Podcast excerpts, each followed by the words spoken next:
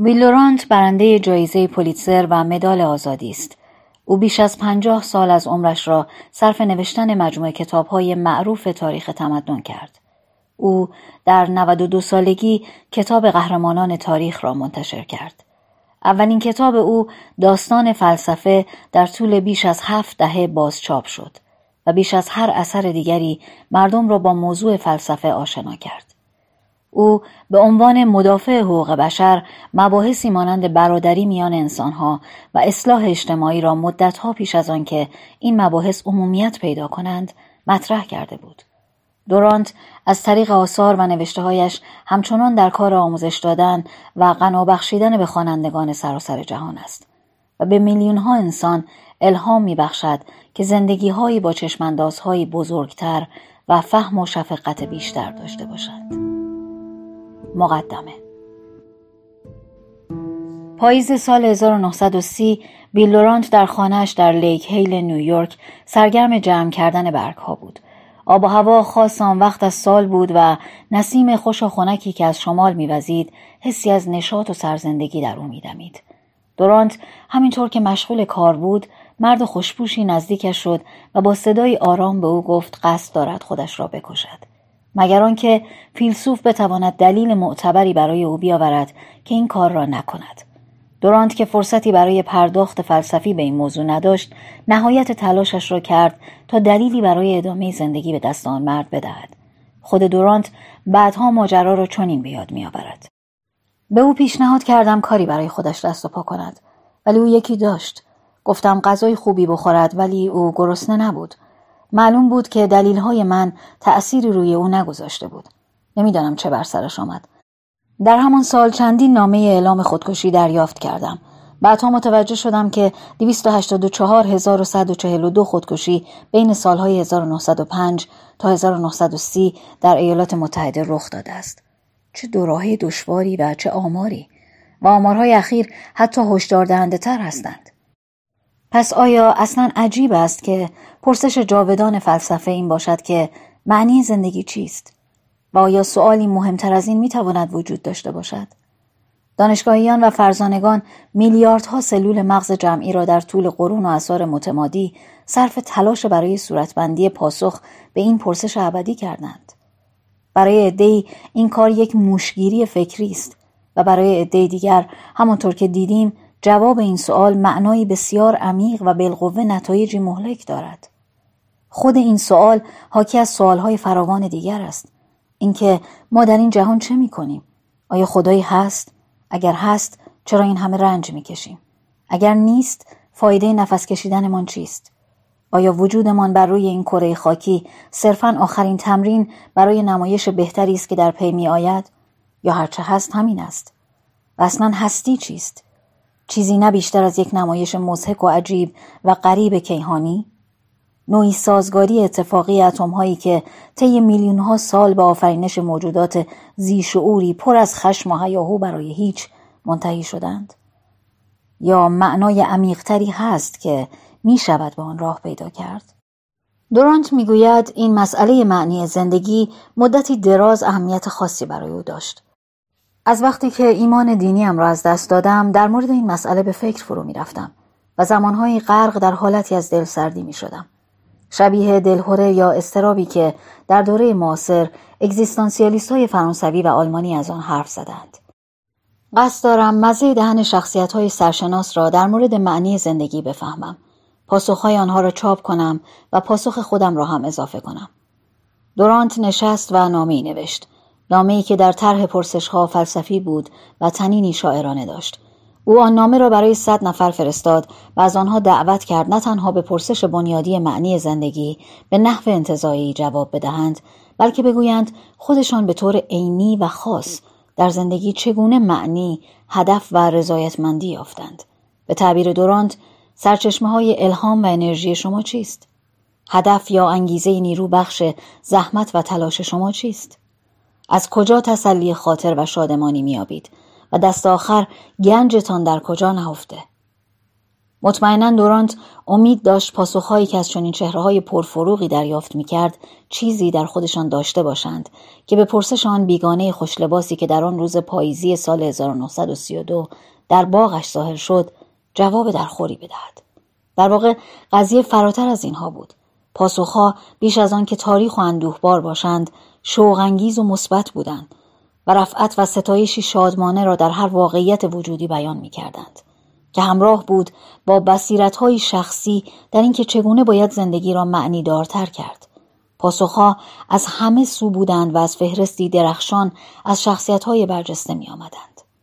کسانی چون رهبر بزرگ معنوی مانداس کیگاندی، نخست وزیر وقت هند، جواهر لال نهرو، نویسنده بداخلاق آمریکایی ایچ ال منکن، نویسنده و طبیعتگرا تئودور درایزر، سینکلر لوئیس اولین آمریکایی برنده جایزه نوبل ادبیات. رمان نویس و استاد در کلمبیا جان ارسکین. چارلز ای بیرد شاید پرنفوذترین مورخ در تاریخ آمریکا. جان کوپر پویس شاعر. ادوین آرلینگتون رابینسون که در آن زمان بزرگترین شاعر در ایالات متحده به حساب می آمد. دکتر چارلز میو بنیانگذار کلینیک میو پیانیست و رهبر ارکستر نامدار روسی آمریکایی اوسیپ گاوریلوویچ. کاوشگر قطب شمال ماجراجو نویسنده ویلهیالمور استفانسون. روانشناس نویسنده خشن هاولاک الیس. کارل لالمه بنیانگذار استودیو یونیورسال هالیوود. ارنست ام هاپکینز رئیس سابق کالج دارتمت. ناشر بزرگ روزنامه آدولف اس آکس مردی که نیویورک تایمز رو در سال 1896 به دست آورد و بعدها سررشته فیلادلفیا تایمز و فیلادلفیا پابلیک لجر رو در اختیار گرفت و مردی که برای پافشاریش بر گزارش بیطرفانه و تقریبا تحلیلی اخبار معروف بود. کشیش نویسنده آمریکایی جان هینز هلمز که از دوستان نزدیک مهاتما گاندی و پایه‌گذار انجمن ملی پیشرفت رنگین پوستان و همینطور اتحادیه آزادی های مدنی آمریکا بود. ادمیرال برد، هنرپیشه طنز پرداز ویل راجرز، هنری فیرفیلد آزبرن از موزه تاریخ طبیعی آمریکا، فیلسوف و رمان نویس فرانسوی آندره موروا، سیوی رامان برنده جایزه نوبل فیزیک در سال 1930 ابه دیمنه فیلسوف نویسنده کتاب پرفروش هنر فکر کردن. مری اماولی مربی صاحب نام و رئیس پیشین کالج مونت هولیوک. دانشمند نویسنده جینا لومبروسو. ورزشکار آمریکایی هلن مودی. مدتها خیلی ها او را بزرگترین تنیس باز زن در تاریخ ورزش می دانستند. او در مجموع 19 عنوان قهرمانی تک نفره در مسابقات قهرمانی فرانسه و مسابقات قهرمانی ویمبلدن و ایالات متحده کسب کرد. نمایشنامه نویس بزرگ ایرلندی جورج برنارد شا فیلسوف برنده جایزه نوبل برتراند راسل کنت هرمان کایزرلینگ عموما اولین اندیشمند غربی شمرده می شود که به درک و ترویج یک فرهنگ فراگیر در زمین نایل شد. چیزی فراتر از ناسیونالیسم و نژادگرایی فرهنگی که بر پایه بازشناختن ارزش و اعتبار برابر فرهنگ ها و فلسفه های غیر غربی استوار بود. برای تکمیل نقطه نظرها حتی از یک زندانی محکوم به حبس ابد در زندان سینگ سینگ نوشته ای دریافت شد. بیشتر پاسخها قابل توجهند. بقیه کوتاه هستند و لحنی تحقیرآمیز دارند و طفره می روند. مثل جورج برنارد شا و برتراند راسل. در تجدید نظر در محتوای کتاب در اواخر دهه 1970 یعنی چیزی حدود چهل سال پس از نگارش آن دورانت با خود می‌گوید امروز که این جوابها را مرور می کنم می بینم بیشتر از همه جوابهای بیرد، پویس و مروآ را دوست دارم. هرچند تأثیرانگیزترین نامه از طرف محکوم شماره 79226 آمده بود.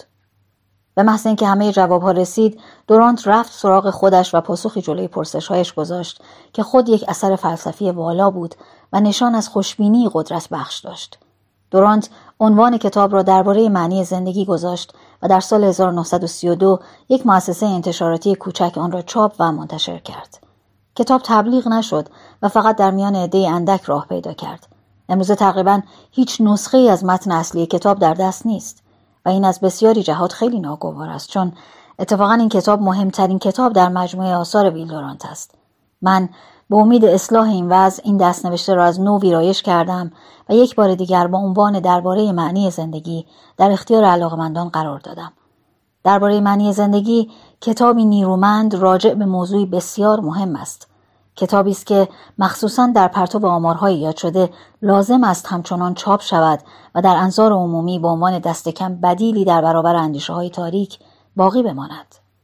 در این کتاب ویلورانت یک تیم رویایی از بازیگران نقش دوم برای گروه بازیگرانش شکل داد که هم عمیقند و هم متنوع. مطمئنا دست کم یکی از این افراد اگر خود دورانت نباشد حرفی برای گفتن دارد. و چیزی دستتان می دهد که در زندگیتان به شما کمک کنند. چون این گروهی از شاعران، فیلسوفان، قدیسان، زندانیان، برزشکاران، برندگان جایزه نوبل، استادان دانشگاه، روانشناسان، مربیان، موسیقیدانان، نویسندگان و رهبران در مجموع و با هم پیش از این یا از آن زمان تا به حال هرگز وارد بحث در چنین پرسش عمیقی نشده بودند. خواننده در بستر روشننگری ها و نگرش های گوناگون آنها به رغم یکتاییشان در مقام فرد متوجه رشته ثابت می شود که در دیدگاه هایشان جریان دارد و از وجه مشترکی در میان انسانها پرده برمی دارد که نه تنها در زندگیشان به دنبال معنی بودند بلکه عملا با آن دست پیدا کردند. خواننده نباید انتظار کتاب راهنمایی به سبک حرفهای پیش پا افتاده پولیانا داشته باشد در پاورقی آمده که پولیانا کتاب پرفروش و کلاسیکی در ادبیات کودک بود و در سال 1913 منتشر شد.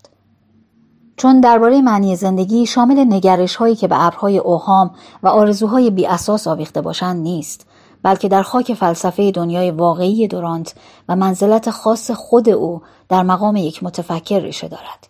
کتاب مشفقانه ولی در عین حال واقع بین و جدی است یک کتاب خوشبین و جسور که نمونه هایی پیش روی خواننده می‌گذارد از اینکه چگونه انسانهای هم نوع وی از محدوده ترس ها و نگرانی ها پا بیرون گذاشتند و زندگی های توأم با اصالت و هماهنگی و دلگرمی را به شکل کاملتری در آغوش کشیدند. درباره معنی زندگی کتابی است که باید دست هر فارغ و تحصیل دانشگاه و دانشجویی که بادبان برمیافرازد و سفرش را در دریاهای اغلب طوفانی و متلاطم زندگی شروع می کند باشد. باید در کتابخانه های شخصی خانواده ها حضوری دائم داشته باشد. چون بر موضوع مهمی نور میافشاند و امیدی نو ارزانی می کند و پاسخ مثبت و تایید کننده زندگی به این پرسش بزرگ فلسفی می دهد که معنی زندگی چیست؟ شاید همانطور که دورانت از آن بیم داشت یک کتاب صرف حتی وقتی به دست آدم های رنج کشیده میافتد چه بسا در کاهش میزان خودکشی ها و روشن کردن زندگی ها کار چندانی نکند ولی باز به زحمتش میارزد.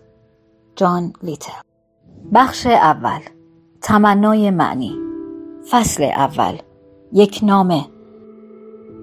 در 15 ژوئیه 1931 نامه زیر را با تغییراتی از خانم در نیویورک برای برخی از شخصیت‌های مشهور معاصر داخلی و خارجی که جایگاه بالایی برای هوش و ذکاوتشان قائل بودم فرستادم. گرامی آیا لحظه ای دست از کارتان می کشید و با من وارد بازی فلسفه می شوید؟ من تلاش می کنم با پرسشی روبرو شوم که نسل ما شاید بیش از هر نسل دیگر گوی همیشه آماده مطرح کردن آن بود و هیچ وقت نتوانست به آن جواب دهد. این پرسش که معنی یا ارزش زندگی انسان چیست؟ بنابراین با این پرسش بیشتر نظریه پردازها از آخناتون و لاوتسه گرفته تا برکسون و اسپنسر سر کار داشتند. نتیجه هم نوعی خودکشی عقلی بود. اندیشه با نفس شهر و بستش گوی اهمیت زندگی را از بین برده است. رشد و گسترش معرفت که برای آن این همه آرمانگرا و اصلاح طلب دست به دعا می شدند به سرخوردگی ختم شد که روح نسل ما را تقریبا در هم شکسته است. ستاره شناسان به ما گفتند که کاروبار آدمی فقط لحظه ناچیز در خط سیر یک ستاره است. جغرافیدان ها به ما گفتند که تمدن چیزی نیست مگر دوره کوتاه و ناپایدار میان عصر یخبندان و زمان حال زیستشناسان به ما گفتند که همه زندگی جنگ و جدال است و تنازع بقایی میان افراد، گروهها، ملتها، همپیمانها و انواع مورخان به ما گفتند که پیشرفت پنداری است که شکوه و افتخار آن به انحطاطی گریز ناپذیر ختم می شود. و روانشناسان به ما گفتند که اراده و خیشتن ابزاری ناتوان برآمده از وراست و محیط هستند و روح فساد ناپذیر هم چیزی نیست مگر التهاب گذرای مغز. انقلاب صنعتی خانه را نابود کرد و کشف داروهای ضد آبستنی خانواده کهنسالان اخلاق و شاید به واسطه بیسمری هوش نسلها را نابود می کند. عشق به تراکم جسمانی تجزیه و تحلیل می شود و ازدواج هم به یک آسایش روانی موقت تبدیل می شود که فقط کمی بالاتر از بیقید و بندی جنسی است. دموکراسی به چنان فسادی دچار شده که فقط خدا می داند و رویاهای جوانیمان در مورد آرمان شهر سوسیالیستی با این حرس و سیری ناپذیری که در آدمها می‌بینیم هر روز بیشتر رنگ میبازد هر اختراعی قدرتمندان را قویتر می کند و ضعیفان را ضعیفتر هر روال ماشینی جای انسانها را می‌گیرد و به ترس و وحشت از جنگ دامن می‌زند. خدا که روزگاری تسلی خاطر زندگی های مختصرمان بود و پناهگاه ما در رنجها و مصائبمان ظاهرا از صحنه ناپدید شده است. هیچ تلسکوپی هیچ میکروسکوپی او را کشف نمی کند زندگی در آن چشمانداز فراگیری که فلسفه است تکثیر نامنظم حشرات انسانی بر روی زمین است. سودایی سیاره‌ای که باید زود چاره‌ای برایش اندیشید هیچ چیز جز شکست و مرگ یقینی نیست خوابی که انگار بیداری در پی ندارد ناگزیر به این نتیجه می رسیم که بزرگترین اشتباه در تاریخ بشر کشف حقیقت بود. کشف حقیقت ما را آزاد نکرد مگر از پندارهایی که تسلیمان می‌دادند و از قیدهایی که ما را حفظ می کردند.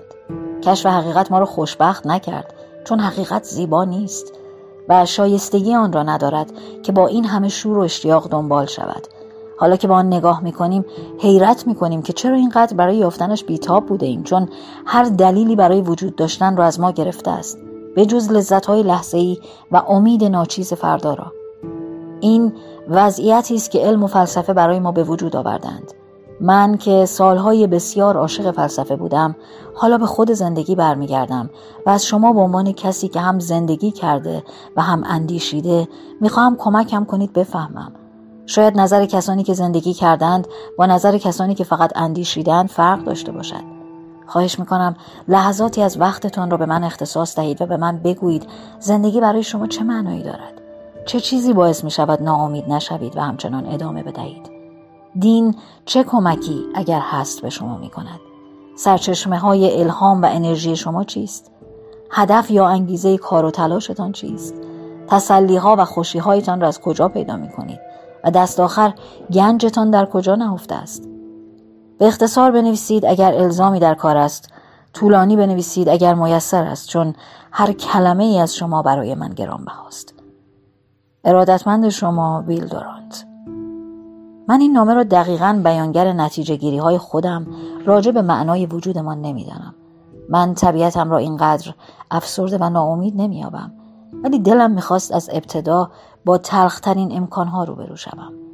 ورق را علیه تمایلاتم برگردانم و مسئله را طوری ارائه کنم که در برابر خوشبینی سطحی که افراد به لطف آن موفق می شوند از مسائل عمیقتر زندگی فاصله بگیرند مسون باشد. و از آنجا که هیچکس حق ندارد اعتقاد بورزد مگر آن که شاگردی شک را کرده باشد. قصد دارم درباره مواردی که در مقابل ارزش و اهمیت امور انسان قرار دارند مفصل تر سخن بگویم. پس از آن پاسخهایی را که از ها و قاره های مختلف به این نامه داده شده بررسی می کنیم و در فصل نهایی هم پاسخ خودم به این پرسش را مطرح می کنم.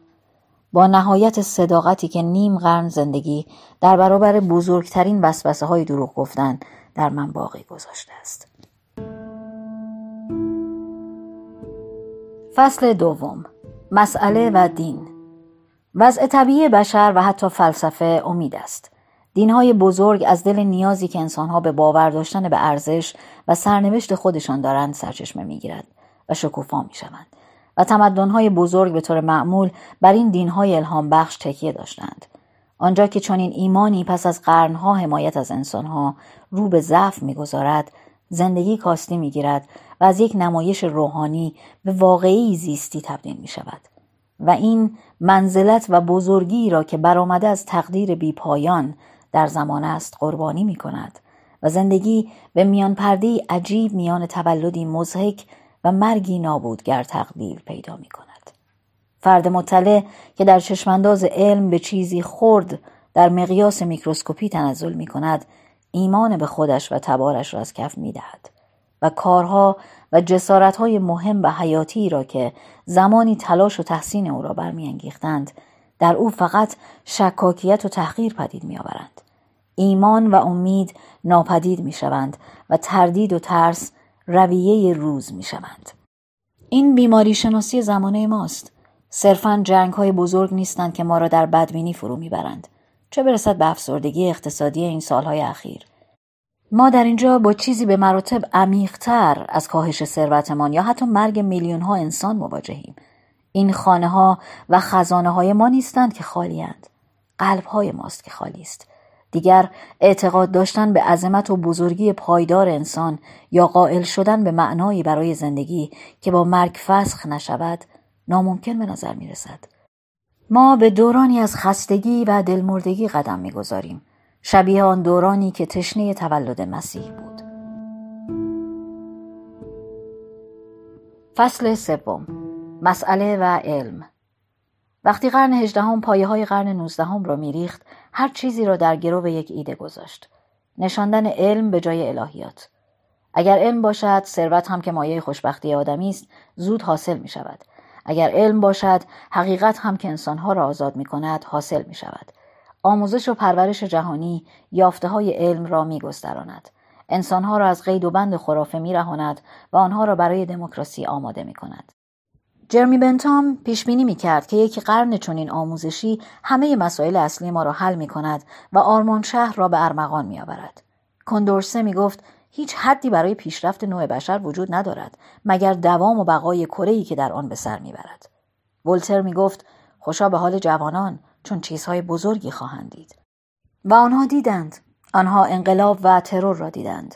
آنها واترلو و 48 بالاکلاوا و گتیزبرگ سدان و مکتن و آرماگدون و لنین رو دیدند در اینجا براتون پاورقی رو می‌خونم در ادامه کلماتی که به کار برده شد جنگ واترلو در بلژیک در سال 1815 روی داد و به شکست سخت فرانسه و کنارگیری ناپل اون منتهی شد. جنگی با انبوهی کشته و زخمی. بالاکلاوا محل وقوع جنگ کریمه میان روسیه با دولت‌های عثمانی، بریتانیا، فرانسه و ساردنی بود که گفتند به دلیل به کارگیری سلاح‌های جدید و فنون جنگی نوین در اون زمان نخستین جنگ مدرن قرن 19 هم محسوب می شود و البته موجب کشتار فراوانی گردید. شرایط ناگوار سربازان و ها و کشته شدگانی که توسط خبرنگاران منتشر می‌شد فلورانس نایتینگل رو به اقدامات دوستانه خود تشویق کرد گتیزبرگ از نبردهای داخلی آمریکا بود با چندین هزار کشته نبرد سدان هم در سال 1870 بین ارتش فرانسه و ارتش پروس رخ داد و طی آن چندین هزار نفر کشته شدند. مکتن شهری در ایالت لیاونینگ در منچوری چین که میدان جنگ میان 330 هزار سرباز روس و 270 هزار ژاپنی بود. تلفات نبرد مکتن تکان دهنده بود. نوشتن حدود 90 هزار سرباز روس و 70 هزار ژاپنی در این جنگ کشته شدند. آرماگدون به نبرد آخر و زمان گفته می شود این یادداشت مترجم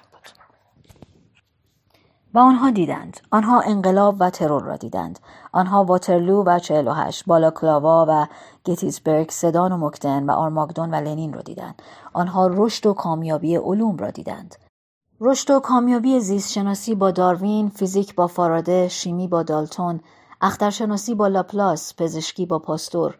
ریاضیات با اینستاین همه امیدهای روشنگری تحقق پیدا کرد علم آزاد بود و جهان را بازسازی می کرد. ولی در حالی که تکنیسیان ها از علم برای دگرگون کردن زمین استفاده می کردند، فیلسوفان از آن برای دگرگون کردن عالم بهره می گرفتند. آرام آرام همینطور که یک علم پس از علم دیگر یافته هایش را عرضه می کرد، تصویری از تنازع و مرگ جهانی ظاهر می شد و دهه به دهه خوشبینی قرن نوزدهم عقب می نشست و جای خود را به بدبینی امروز می‌داد. اخترشناسان گزارش می‌دادند که زمین که زیرپایی خدا و خانه مسیح گناهشو بود سیاره کوچکی است که به دور خورشیدی کوچک میگردد آنها می‌گفتند که زمین از دلاشوبی حاد و خشن پدید آمده و به تصادم و حریق ختم می شود و سایه و خاطره هم از کارهای آدمی بر جای نمی‌گذارد. زمین شناسان گزارش می‌دادند که حیات بر روی زمین به شکلی گذرا به میل یخ و گرما دوام پیدا کرده و دستخوش بارش گدازه ها و کم شدن باران است. آنها می‌گفتند که اقیانوس ها و کوه ها درگیر نبرد دائمی دست درازی و خوردگی و پیروزی متناوب در برابر یکدیگرند و اینکه قاره های بزرگ توسط زمین لرزه ها از بین می روند و دوباره شکل می گیرند. دیرین شناسان گزارش دادند که یک میلیون نوع حیوان بر روی زمین طی یک یا دو دوره زمین شناسی زندگی می کردند و بدون آنکه چیزی جز اندکی استخوان و اثر از خود در ها به جا بگذارند از بین رفتند. زیستشناسان گزارش دادند که هر زندگی به بهای یک زندگی دیگر تمام می شود اینکه چیزهای بزرگ چیزهای کوچک را می‌خورند و خود هم بعد خورده می‌شوند آنها می‌گویند که ارگانیسم های قوی به هزار و یک راه از ارگانیسم های ضعیف استفاده و سوء استفاده می کنند. می‌گویند توانایی کشتن آزمون نهایی بقاست و تولید مثل خودکشی است و عشق پیش درآمدی بر جایگزینی و مرگ است. نمونه و نمادی از کل حیات سگم گرگیست که هستیش را به جذابیت بویایی مادرش یک سگ پلیس برای پدرش یک سگ گله مدیون است او با ولع غذا می‌خورد و مختصر می نوشد او مشروب خور نیست و به رغم فشار مدهای رایج از همه نوشیدنی های الکلی پرهیز می کند. هر چرا پرت کنیم دنبالش می رود. دنجترین جای خانه را برای خودش پیدا می کند و البته بدیهی است که وقتی ناز و نوازش ما را دریافت می کند برانگیخته می شود. و کلی عاشق و شیفته را به ایوانمان میکشاند همه شب سگ همسایه ما کنار در خانهمان انتظار می‌کشد و مثل یک آوازخان دورگرد آهناله می کند. تفاوت این حالت با عشق جز در شعر بد چیست؟ بعد گرگی خانم پس از کلی سر و صدا و مشقت فراوان و کندوکاف های خاموش در حس و معنی همه این امور خانه را پر از طوله هایش می کند. با صبوری از پستانش به آنها شیر می دهد. از آنها در برابر همه خطرات قران دفاع می کند و از اشتیاق و ولع همزمانشان تقریبا به جان می آید. زمانهایی هست که با زبان از کاسه شیر می خورد در حالی که بچه هایش به پستانهایش آویختند و بعد ظاهرا نشانه های دور باطل و تکرارهای بی هدف زندگی به چشمانش راه می آبند. طوله هایش یکی یکی از کنارش می روند. گرگی چندی دنبالشان میگردد و بعد فراموششان می کند. طوله آخر شیره جانش را می کشد و با او بدرفتاری می کند. از او غذا می دزدد و پاهایش را گاز می گیرد. او هم با بزرگواری اجازه می دهد. مثل کاری که هر مادر مهربانی در حق بچه هایش می کند. وقتی این آخرین بازمانده هم راه خودش را می کشد و می رود گرگی هیچ علامتی از غم و داغدیدگی از خود نشان نمی دهد. او به روال اولیش برمیگردد و به خوبی و خوشی به زندگیش ادامه می دهد تا اینکه تب عشق او و آبادی را دوباره سراسیمه می کند. اینجاست که جفتگیری می کند و بچه می زاید و چرخه زندگی بار دیگر کامل می شود. آیا ماهیت زندگی انسان همینطور نیست؟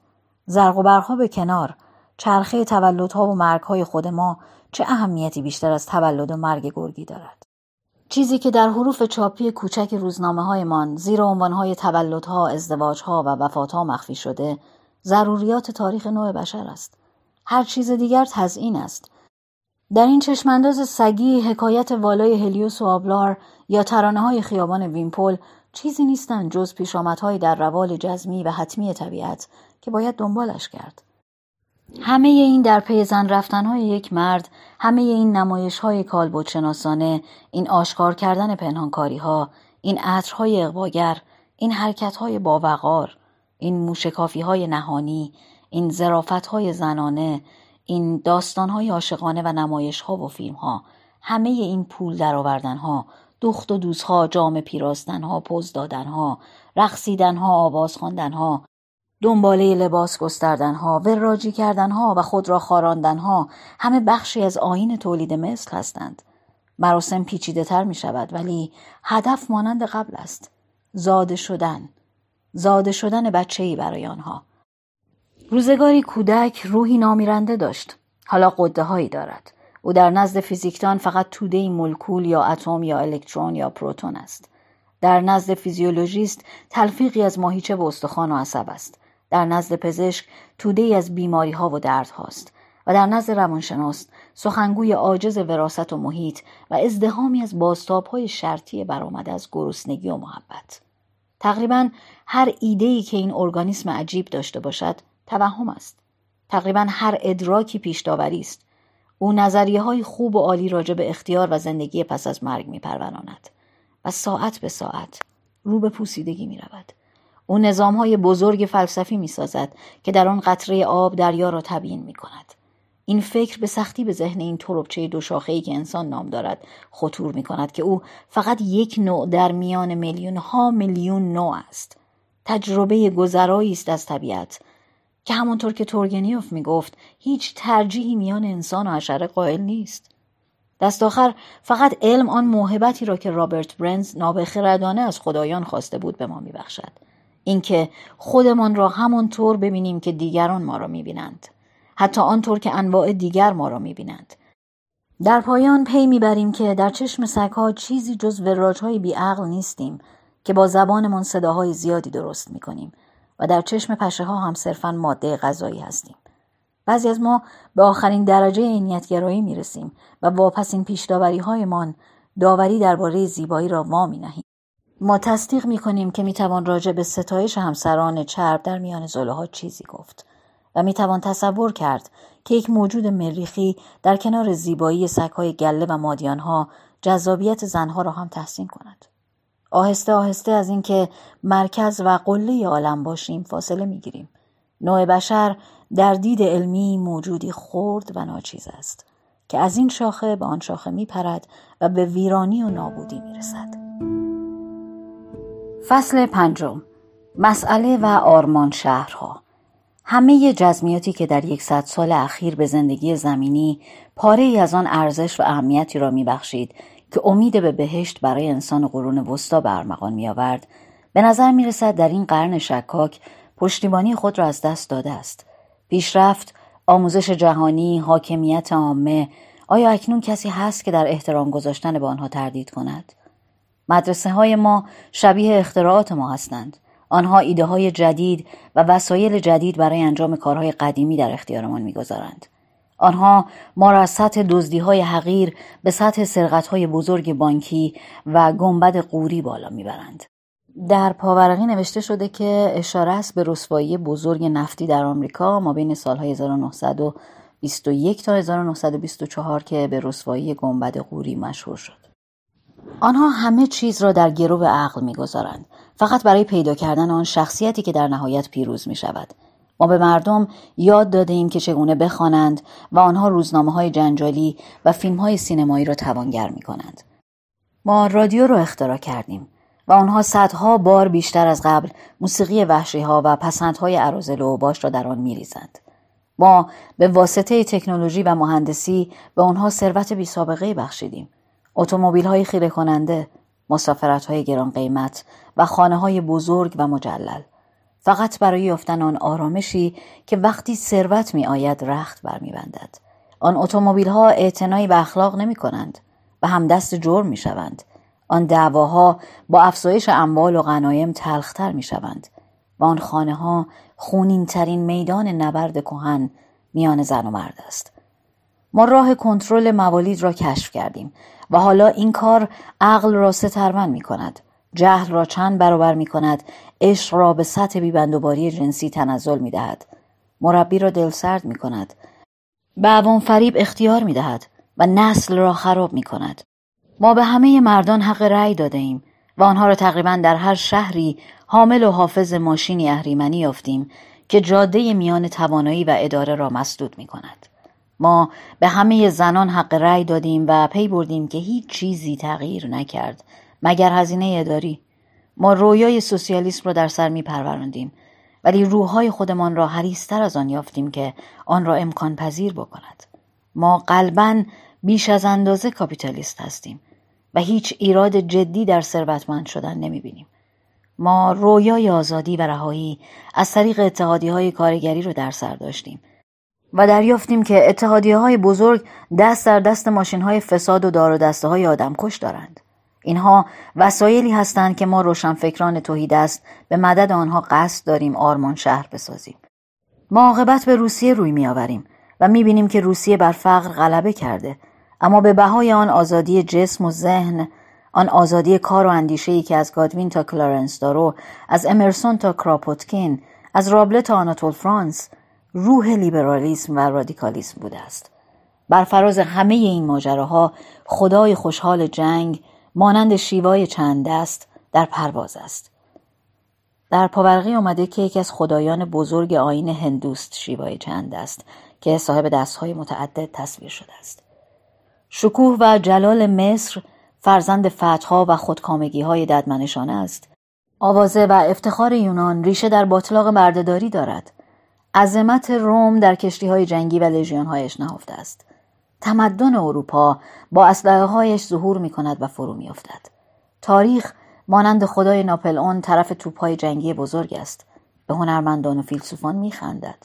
کارهایشان را در لحظه از وطن پرستی ویران می کند و افتخاراتش مجسمه هایش و صفحاتش را به مارس خدای جنگ می بخشد. مصر می سازد و پارس آن را ویران می کند. پارس می سازد و یونان آن را ویران می کند. یونان می سازد و روم آن را ویران می کند. اسلام می سازد و اسپانیا آن را ویران می کند. اسپانیا می سازد و انگلستان آن را ویران می کند. اروپا می سازد و اروپا آن را ویران می کند. آدمها در ابتدا یکدیگر را با چوب و سنگ می کشتند. بعد با تیر و نیزه بعد با فالانکس و دسته های نظامی بعد با توپ و تفنگ بعد با کشتی توپدار و زیر دریایی بعد با تانک و هواپیما میزان و بزرگی ساختن و پیشرفت برابر می شود با میزان و وحشت ویرانی و جنگ. ملت ها یکی یکی سرشان را با غرور بالا می گیرند و جنگ آنها را گردن می زند. در کتیبه غرورآمیز مجسمه ویران و متروک اوزیماندیس بانی بانیان و پادشاه پادشاهان آمده به کارهایم بنگرید. عظیم و مایه نومیدی. اما مسافران به سادگی چنین گزارش می کنند هیچ چیز کنار آن بقایا نیست. گرداگرد زوال آن ویرانه غولاسا بیکران و برهنه شنهای تنها و هموار تا دور دست ها گسترده است. فصل ششم. خودکشی عقل. در برابر این ویرانگری بیطرفانه تاریخ این خونسا بودن طبیعت میان خیر و شر میان زندگی و مرگ روان انسان در گذشته خودش را با ایمان به فرارسیدن دنیای عادلانه تر تقویت می کرد. همه این خطاها و بدیها به راستی بدل می شوند و انسان فقیر در بهشت از این لذت برخوردار می شود که اجازه دهد قطره آب بر زبان انسان غنی در دوزخ بیفتد. چیزی سنگدلانه در ایمانهای قدیم وجود داشت. سیره و سخنان باوقار بودا و مسیح به مرور زمان با زیاده روی هایی در انتقام مقدس لکهدار شد. هر بهشتی دوزخ خودش را داشت.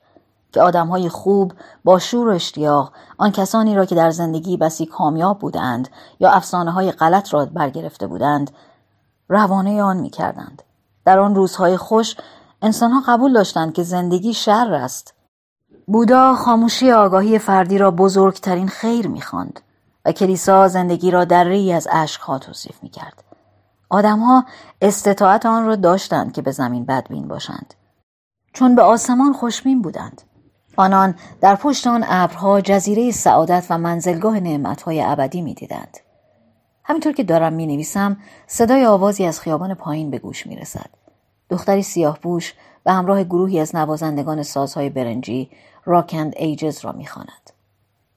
در سکوت به بندهای شعر می پیوندم و همه آن خاطرات آرمانی جوانی مذهبیم در درونم زنده می شود.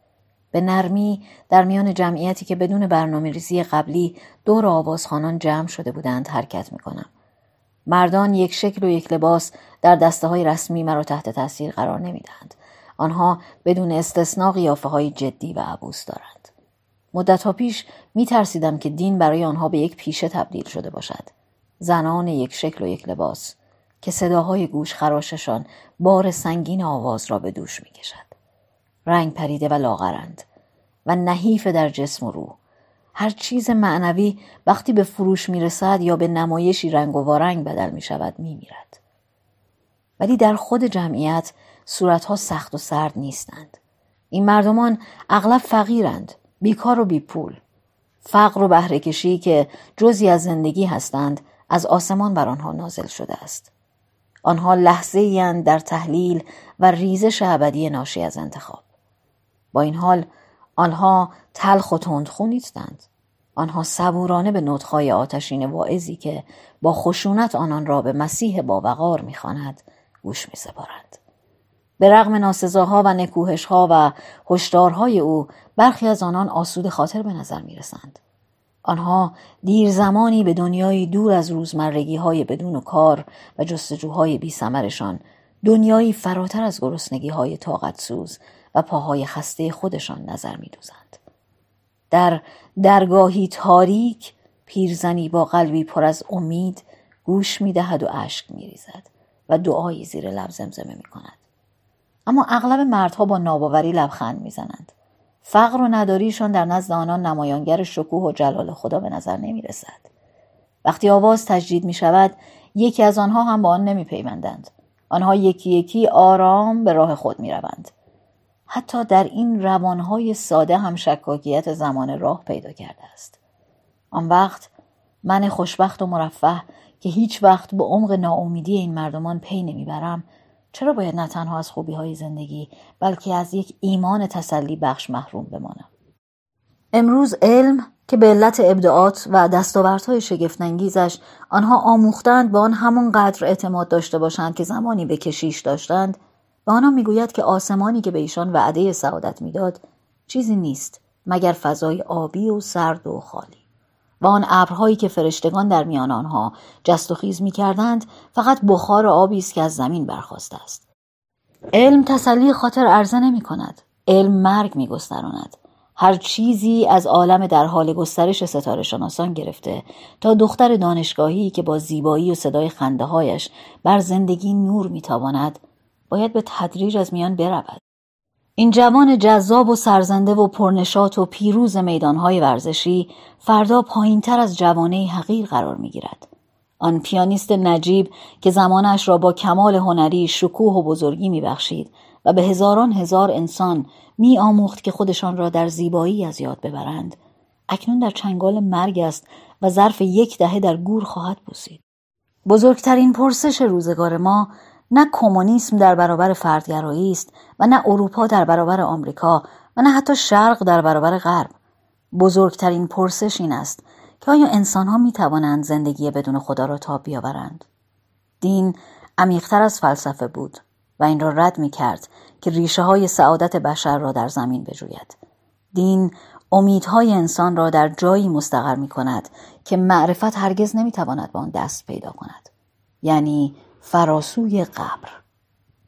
شاید آسیا عمیقتر از اروپاست و قرون وسطاگرایی عمیقتر از مدرنیته زیرا اونها با علمی که به نظر می‌رسد هرچه را که لمس کند می‌کشد و روح را به مغز حیات را به ماده شخصیت را به شیمی و اراده را به تقدیر فرو میکاهد خودمانی نمی‌شدند و فاصله خود را با آن حفظ می‌کردند.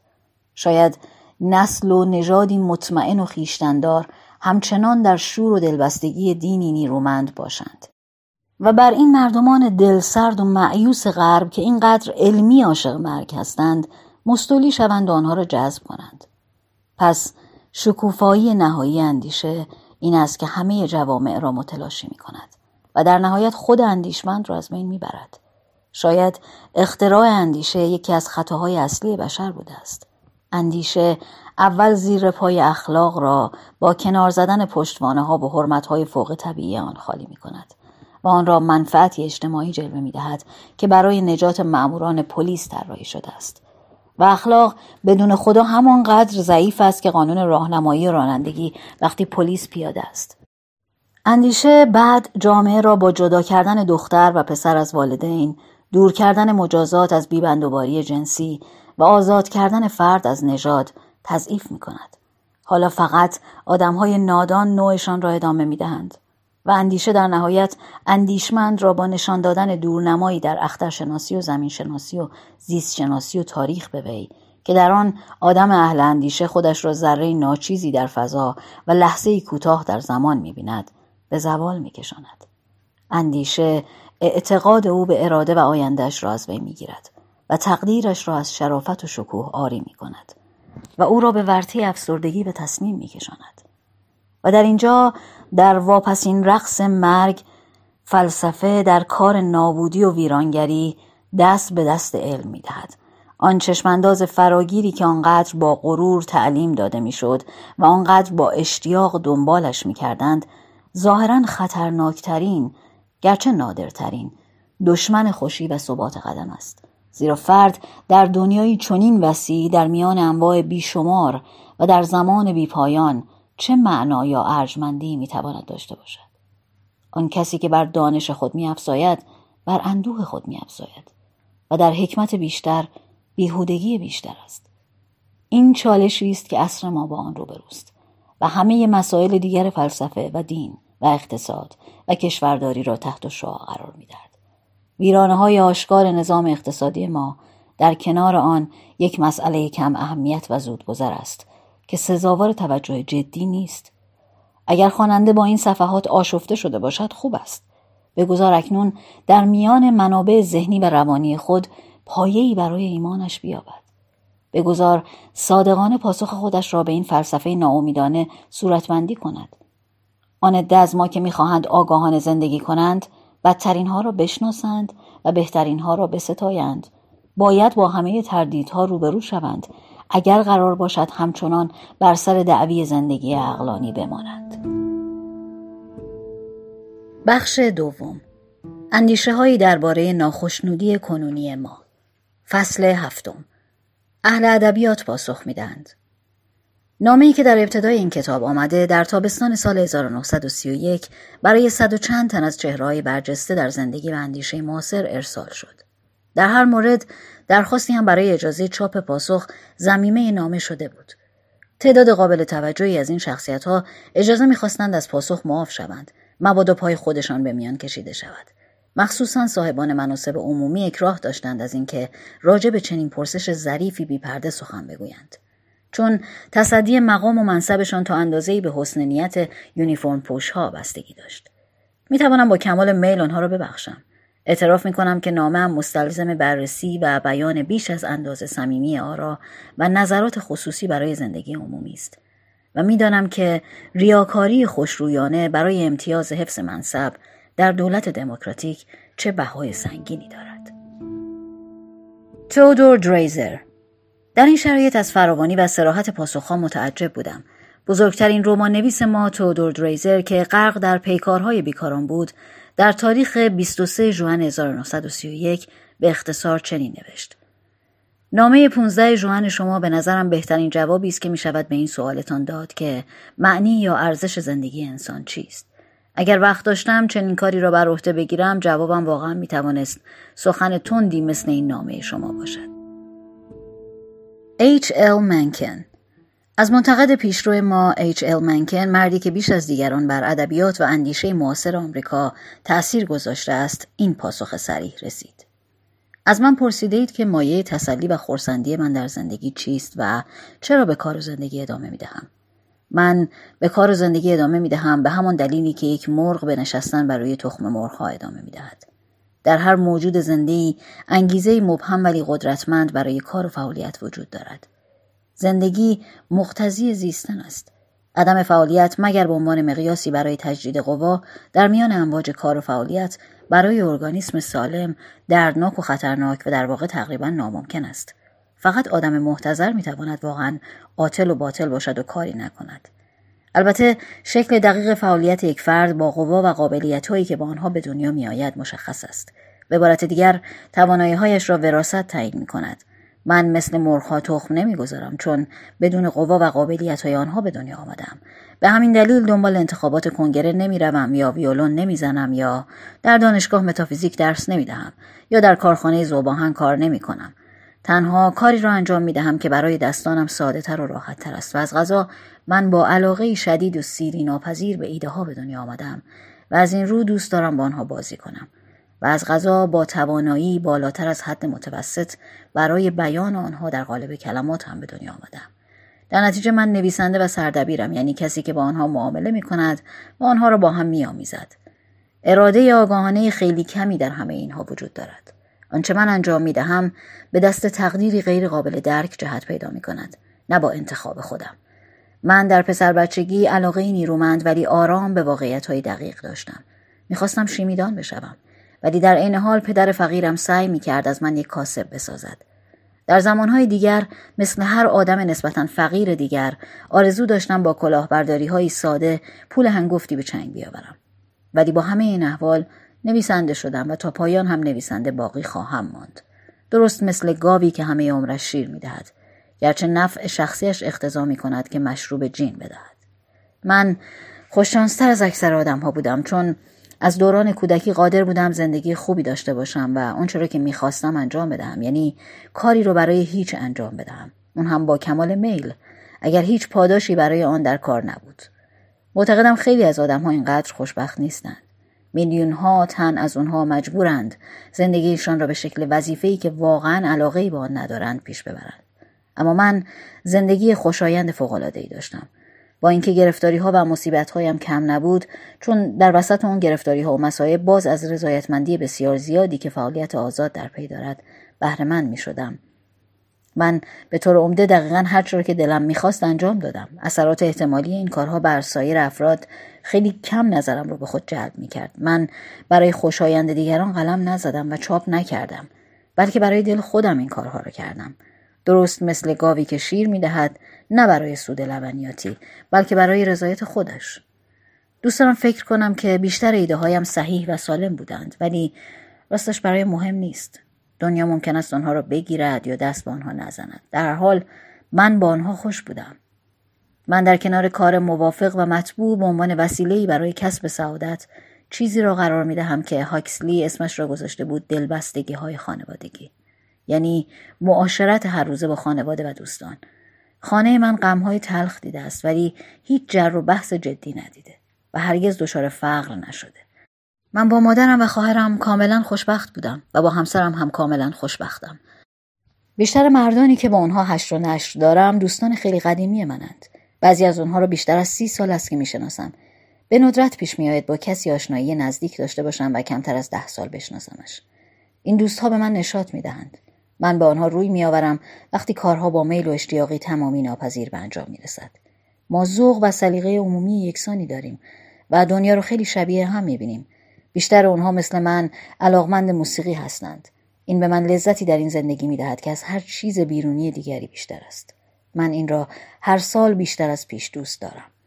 اما در مورد دین باید بگویم که کاملا از آن بیبهرم در زندگی بزرگسالی هم هیچ وقت چیزی که به آن را به شکل قابل قبولی انگیزه دینی خواند تجربه نکردم. پدرم و پدر بزرگم پیش از من لاعدری بودند و اگرچه در نوجوانی به کلاس تعلیمات دینی فرستاده می شدم و در معرض الهیات مسیحی بودم ولی هرگز فکر نمی کردم به آن اعتقاد دارم. پدرم تصور می کرد من باید آن را یاد بگیرم. ولی ظاهرا هرگز از خاطرش نمیگذشت که من آنها را خواهم پذیرفت. او روانشناس خوبی بود چیزی که در کلاس تعلیمات دینی علاوه بر آشنایی گسترده با آداب مسیحی یاد گرفتم باور استوار این موضوع بود که دیانت مسیحی پر بود از بیمعنایی های فاحش و خدای مسیحی محمل بود. از آن زمان چیزهای زیادی در الهیات خواندم. شاید بیشتر از کشیش های متوسط. ولی هرگز هیچ دلیلی پیدا نکردم بر اینکه فکرم را عوض کنم. عمل عبادت آنطور که مسیحیان انجامش می‌دهند به نظرم بیشتر باعث تحقیر می شود تا تعالی. این کار مستلزم به خاک افتادن در برابر موجودی است که اگر وجود داشته باشد مستحق انزجار است نه احترام. من در این جهان شاهد و قرینه کمی بر وجود به اصطلاح خوبی خدا بینم. برعکس به نظرم چنین می‌رسد که او بر پایه قدرت اعمال روزانهاش باید در زمره احمقترین بیرحمترین و خبیسترین آدم ها ثبت شود. می توانم این را با وجدان آسوده بگویم. چون او با من خیلی خوب و در واقع با ادب بسیار رفتار کرده است. ولی نمی‌توانم به آزار و شکنجه وحشیانه اکثر انسانهای دیگر به دست او فکر نکنم. ابدا نمی‌توانم به خدای جنگ و سیاست و الهیات و سرطان حرمت بگذارم. من به زندگی پس از مرگ معتقد نیستم و هیچ تمایلی هم با آن ندارم.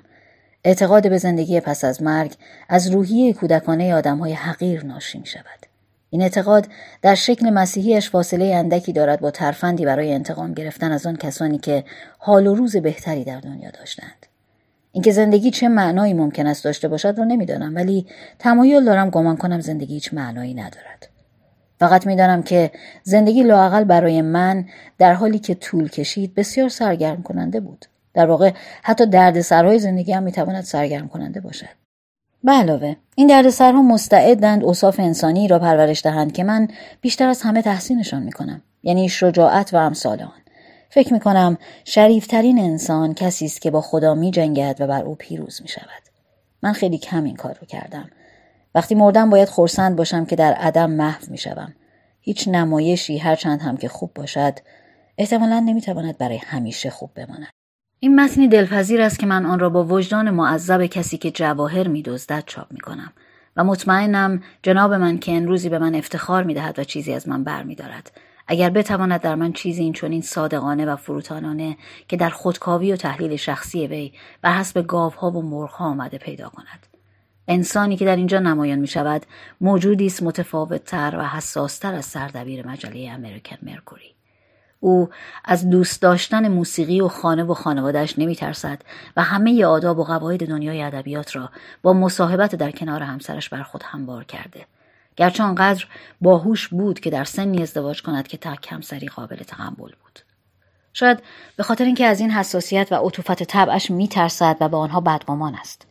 به یک فلسفه سخت و مصمم متکی بر ماشین انگاری و جبرگرایی میآویزد و به هیچ همدلی با آتش ابدی بشر به تسلی بخشی های فوق طبیعی از آن نمی کند. بعید است در تمام پاسخهایی که به نامه داده شده جوابی چنین سرراست پیدا کنیم. آقای منکن معمولا آدم بدبینی به حساب می آید و از همین جهت مورد ملامت قرار می گیرد. اما مسلما این امکان وجود دارد که کسی به کار دنیا بدبین باشد ولی با این حال در زندگیش آدم نسبتا شاد و بشاشی باشد. سینکلر لویس و اما مشهورترین رمان نویس ما سینکلر لویس او نظر خیلی تملق آمیزی راجع به ما ریاکاران بینوا ندارد و چه بسا با قضاوت بر پایه کتابهایش آدمی پر از تنز و گستاخی به نظر برسد اما نامه سادهش حاکی از آن است که از ماشین انگاری و الهاد ضرورتا اندوه و ناامیدی نتیجه نمی شود.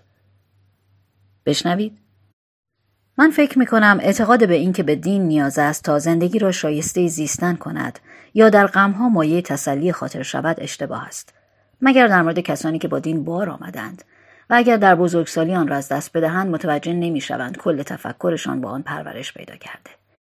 چندین جوان می‌شناسم که کاملا به دور از اندیشه های مربوط به کلیساها الهیات رسمی یا هر جنبه دیگر دین بار آمدند و اخلاق را نه به عنوان فرمانی الهی بلکه به شکل فعالیتی بر پایه قرارداد اجتماعی یاد گرفتند آنها به نظرم همانقدر خوشبختند و همانقدر پر از انگیزه و اشتیاق به زندگی که کسی که تعلیم دیده همه مشکلاتش را بر دوش خدا یا عامل محلی خدا کشیش بگذارد. رضایت خاطر آنها از کار و فعالیت سالم از تمرین های جسمی و ذهنی می آید. خواهیم فعالیت بازی تنیس باشد یا حل کردن مسئله در اخترشناسی. به این هم اعتقاد ندارم که بیشتر آنها حتی در پیری هم هیچ نیازی به تسلی دینی احساس کنند. چون افراد پیر کمی هم می‌شناسم که در تمام طول عمرشان این طور زندگی کرده باشند و با آرامش کامل فقط خواسته باشند زنده بمانند. زندگی آدمی لاادری مثل کلارنس درو از زندگی اسقف مسنی که امیدهای روشنش به بهشت اغلب با ترسش از دوزخ کمرنگ می شود و هیجان و حتی گرایش معنوی نکمتر بلکه بیشتری دارد اگر به دیدن نمایشی بروم از آن کمتر لذت نمی‌برم. اگر اعتقاد نداشته باشم آفرینشی الهی دارد و تحت هدایت الهی است. یا برای همیشه ادامه پیدا خواهد کرد به جای آنکه پس از چند ساعت به پایان برسد. یا بسیاری از جزئیات آن پس از چند ماه از خاطرم خواهد رفت. یا اعتقاد نداشته باشم که تأثیری اخلاقی بر من خواهد گذاشت. و من از زندگی لذت می‌برم. همانطور که از آن نمایش لذت می‌برم. اگر می‌خواهید هر کدام از این مطالب را نقل کنید مختارید. ارادتمند شما سینکلر لوئیس. این هر سه پاسخ ماشین انگاری یا ماتریالیسم را مفروض می‌گیرند. این پایه و اساس نهانی است که اکثر بارزترین دستاوردهای ادبیات آن دوره بر آن استوار است. فلسفه یک عصر ادبیات عصر بعدی است. رمان‌ها و نمایشنامه های آن دوره آثار مان و اشنیتسلر، گورکی و ویلز، دریزر و لوئیس، تالر و اونیل انعکاس های داروین و اسپنسر، نیچه و کارل مارکس هستند. برنارد شاو تا برگسون بالا می رود و اونیل فروید را با شوپنهاور جمع می کند تا سوفوکلس آمریکا شود. ادبیات هنوز کشف نکرده بود که علم 1932 فلسفه 1859 را به طور جدی زیر سوال می‌برد. جان آرسکین من با بیدقتی حرف زدم. اینطور نبوده که همه نویسندگان پیشرو ما در آن دوره زیر پرچم اصول اعتقادی ماشین انگاری بودند. جان آرسکین تردیدهایی دارد که آنها را با نزاکت و شکیبایی خاصی ابراز می کند بشنوید. به نظرم نژاد انسان مرتکب دو خطای بد در تفکرش شده است. یکی فراموش کردن این نکته است که زندگی معنوی ما همانقدر طبیعی است که زندگی فیزیکی ما. فلاسفه چه مایل باشند و چه مایل نباشند تصدیق بکنند که ما صاحب روح هستیم بدیهی به نظر می رسد که ما مجهز به چیزی هستیم که رویاها و ایده ها را تولید می کند و بنای ارزش ها را می گذارد. گرایش خود من پذیرفتن کامل این طبیعت انسانی است که با آن به دنیا می آییم. بدون اینکه مته به خشخاش بگذارم که آیا این طبیعت دوگانه است یا واحد برای من طبیعی است و گمان می کنم برای دیگران هم طبیعی باشد. به تصور درآوردن های نهایی و پرستیدن آن ها به عنوان خدایمان این موضوع خیلی آشفتم نمی کند که تصور انسان از خدا در زمانها و مکانهای مختلف بسیار تغییر کرده. ظاهرا این تغییر یکی از ویژگی های طبیعت ما در این جهان است. گمان می کنم فکر کردن به زندگی بر پایه این اصطلاح ها به این معنی است که دین را یک هنر تعریف کنیم. چیزی که انسان مطمئنا از وجود خودش پیش می‌گذارد. خواه آین محمد باشد یا کاتولیسیسم یا کمونیسم کنونی روسیه. اگر بعضی از ما از توصیف دین به عنوان هنر رنجیده خاطر می شوند احتمالا دلیلش این است که آن اهمیتی را که من برای هنر قائلم برای آن قائل نیستند. دوست دارم برای پوشش دادن همه کارکردها و قابلیت طبیعتمان در ساخت ایدئالها و بیان آنها از این کلمه استفاده کنم. اشتباه است اگر این واقعیت رو تشخیص ندهیم که زندگی معنوی ما همان قدر طبیعی است که زندگی جسمانی ما. این هم یک اشتباه دیگر و احتمالا رایجتر است که ایدالهای معنویمان را با واقعیتهای موجود خلط کنیم. اگر قرار باشد ایدالهایمان را واقعا به عنوان ایدئال دنبال کنیم و آنها را اهدافی بدانیم که امید داریم به آنها دست پیدا کنیم در آن صورت شاید ضروری باشد با هم نوعانمان که هدفهای دیگری دارند آرام رفتار کنیم. اما یک ایمان پرشور اگر بتوانیم با توجه به تاریخ قضاوت کنیم ما را به طرز ابلهانه فاقد قوه تخیل می کند. گفتن اینکه زندگی یک هنر است برای بعضی ها تلویحا این معنی را دارد که توصیفی که در اینجا از طبیعت انسان شده بار اخلاقی خیلی کمی دارد ولی من معتقدم که اصول و قواعد اخلاق در غریزه انسان در تبدیل زندگی به یک اثر هنری نهفته است اگرچه ما گاهی اوقات از راهی به نام خوشگذرانی حرف می‌زنیم ولی همه می‌دانیم که یک زندگی بد به همان اندازه سخت و پر از مانع است که یک زندگی خوب. به ما گفتند که این راه راه مستقیمی است که به رستگاری ختم می شود به ما گفتند که راه انسان خاطی پر سنگلاخ است. تنها انتخاب در نوع زندگی است که در نظر فرد اهمیت دارد و آن را در پیش می گیرد. من معتقدم عنصر الهی در انسان هر آن چیزی است که باعث می شود زندگی داشته باشیم. شایسته به یاد آوردن. بیزرر برای دیگران و مفید برای آنها. زندگی که بر ذخیره حکمت و آرامش ما می افزاید. با احترام جان آرسکین. چارلز بیرد. و چارلز بیرد یکی از سالمترین ذهنهای آن نسل با بییقینی انسان معمولی در برخورد با امور نامتناهی چنین می نویسد. دکتر ویلدورانت عزیز پرسشی که طرح کردید مهم است مهمترین پرسشی که می شود طرح کرد و بنابراین پاسخ به آن سخت است اگر غیر ممکن نباشد با این حال باز باید با آن روبرو شد و حالا که سایه هایم به جانب شرق متمایل می شود با استراب بیشتری به آن فکر می کنم. میلتون شاعر بود گمان می کنم که خیلی وقت پیش گفته بود حقیقت اول با ظاهری کریه به سراغمان می آید. به این معنی که اوهام و بیپروایی های قدیمی من را برهم می زند. با این حال به تدریج با آن آشنا می‌شویم و زندگیمان را آنطور که باید باشد با آن میآمیزیم به همین دلیل است که به تلاشمان ادامه می دهیم. حتی وقتی که بعضی از آرمانهای همیشگیمان چنان به زمین می‌خورند که هرگز دوباره بر نخواهند خواست. چرا؟ نمی‌دانیم. فقط می توانیم حدس بزنیم. یک جواب این است که ما با نیروی زیستی درونمان با ضرورتهای حیات و انجام تعهداتمان در این مسیر پیش رانده می شویم. اما این کافی نیست. هزاران نفر پس از آن که انبوهی چیزهای خوب به دست میآورند که آدمها ارزش زیادی برای آنها قائلند همچنان به کار و تلاش ادامه می‌دهند دیگران مثل ویلیام لوید گریسن در میان تاریکی ها و ناامیدی های فزاینده شکست ظاهری به کار خود ادامه می‌دهند در پاورقی نوشته شده ویلیام لوید گریسن روزنامه‌نگار و مصلح اجتماعی آمریکایی او روزنامه آزادی بخش را در سال 1831 تأسیس کرد و به وسیله آن مبارزه آشتی ناپذیر خود را با بردهداری به مدت سی و چند سال ادامه داد. اگرچه معتقد بود که مخالفین را باید از راه های اخلاقی مجاب و متقاعد کرد ولی شخصیت مبارز وی خیلی ها را با او دشمن کرد. گریسن از مؤسسان انجمن ضد بردهداری بود و تا هنگام صدور اعلامیه آزادی بردگان در سال 1863 با جنگ داخلی مخالفت کرد. ادامه متن وقتی خودمان را تحلیل می کنیم انگیزه های متعارضی می آبیم. زمانهایی هست که سخت خودخواهیم وقتی به منافع شخصی فکر می کنیم و زمانهایی از اطلاع هم داریم وقتی شور و هیجان بالایی در خود احساس می کنیم و ندای کار و فعالیتی والا را می شنویم. این قضیه به نظر می رسد در مورد همه مردان و زنان و خاص و عام درست باشد و نتیجه در هر مورد فقط از حیث نسبت متفاوت است. در مورد خودم می توانم بگویم که وقتی از فراز نمایش عظیم تاریخ به قضیه نگاه می کنم در میان بینظمی ها و تراژدی ها به رغم مسائب و وقایع ناگوار شواهدی بر وجود قانون و طرح و دستاوردهای بسیار عظیم روح انسان میابم یا به نظر می‌رسد میابم من مطمئنم که جهان باطلاقی بزرگ نیست که مردها و زنها در آن دست و پا می‌زنند و در منجلاب میمیرند.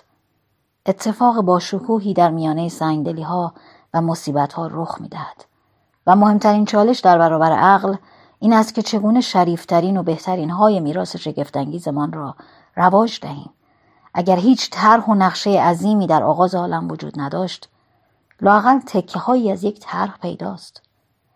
و نوع بشر می تواند این تصویر را کامل کند معرفت به زندگی خوب میراث فلسفی مشخص ماست و تکنولوژی قدرتی بر طبیعت به ما داده که قادرمان کرده شرایط زندگی خوب را برای همه جمعیت زمین فراهم کنیم این به نظرم جذابترین امکان در این نمایش است و ایمان به قابلیت های آن باعث می شود حتی در بدترین ساعات یأس و دلسردی به کار خود ادامه بدهم. زندگی خوب قایتی است که باید به خاطر خودشان را دوست داشت و از آن لذت برد و کار و تلاش فکری در جهت رواج دادن زندگی خوب است. فلسفه کوچکی هست، دایره اندیشه هست که من آسیاب کوچکم را در آن در حرکت نگه می دارم. این ظاهر چیزهایی است که من می‌بینم و حتی عمیقترین فیلسوفان هم فقط چیزی را می‌توانند بگویند که در اینجا پیدا می‌کنند با احترام چارلز ای بیرد جان کوپر پویس روشنترین بیان ایدالیستی که در روح ادبی در پشت نقاب مدرن پنهان است از جان کوپر پویس میآید که باید بگویم عمیقترین و نکته سنجترین و شریفترین نابغه‌ای بود که تا به حال دیدم. جناب دورانت عزیز افول فوق طبیعتگرایی نهادینه شده و غیبت هر گونه آزادی یا فرهنگ اجتماعی اساسی از حکومتها و مراکز سیاسی سازمان یافته جهان فرد را به خودش واگذار می کند. او می تواند در خودش و برای خودش رازهای ایمان و امید و خوشبختی را از نو کشف کند. سهرامیزترین قدرتها، ارزشها و احساسات مربوط به این رازهای زندگی را همچنان باید در طبیعت یافت و ضعیف و قوی به یک اندازه می توانند از آن لذت ببرند. زلالترین چشمه های زندگی شخصی عرفانی به کلی فراتر از قدرت مدهای گذرای اندیشه هستند. آنها می توانند تحت هر نوع سیستم، سازماندهی یا ایجاد بینظمی سیاسی و اقتصادی وجود داشته باشند. طبیعت با ضعیف و قوی به یک اندازه مهربان است و حقیقت در عمومی سازی های اقلانی قوانین و روش ها نیست. بلکه در رشدی غریزی است و متضمن یک فرایند دشوار و ارگانیک در سازگاری ظریف میان هوشیاری فرد و طبیعت تجربه و درک شخصی راز طبیعت و راز حیات ایمان به آزادی اراده ایمان به قوای روح و ایمان به تفسیرهای عرفانی وجود را احیا می کند. هیچ سبک و شیوه عقلی گذرا اهمیت چندانی ندارد وقتی مسئله آگاهی فردی است که خودش را با طبیعت وفق می دهد. و کار خودش، زیبایی خودش، حقیقت خودش، درستی خودش و خوشبختی خودش را میابد و با هر چیز دیگر با کمرویی و آسانگیری تمسخرآمیز برخورد می کند. فرد در مقابل رویکرد علمی به طبیعت باید به رویکرد و کنش شخصی متوسل شود که شپنگلر در تفسیرش از گوته اسمان را می‌گذارد نگرش سیما شناختی یعنی نگرشی که موجب درکی با تراوت و کودکوار از پدیده های طبیعت و همینطور تعلیق ساده همه تبعین ها و تعمیم ها می شود. برای بازگرداندن آزادی نهایی اندیشه و احساس به زندگی فرد آن زندگی باید در آن واحد هم احترام آمیز باشد و هم شکاکانه.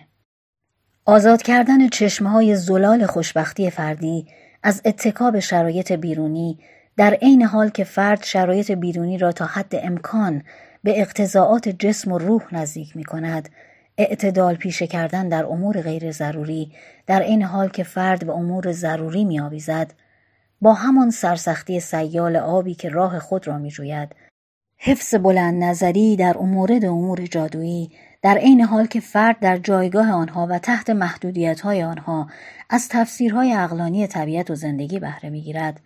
رها کردن خیش از قصاوت های خودخواهی کل چشمانداز زندگی را در نهایت همچون رویایی در دل رویایی شمردن که همچنان ممکن است مرگ ما را از آن بیدار کند هیچ باوری نداشتند جز این باور که هر سنگدلی و قصاوتی شر است و همه زندگی ها مقدس و صاحب حرمتند به این ترتیب به نظرم می رسد که می توان عالم اخترشناختی را در قیاس با تمرکز بر راز آگاهی در درجه دوم اهمیت قرار داد.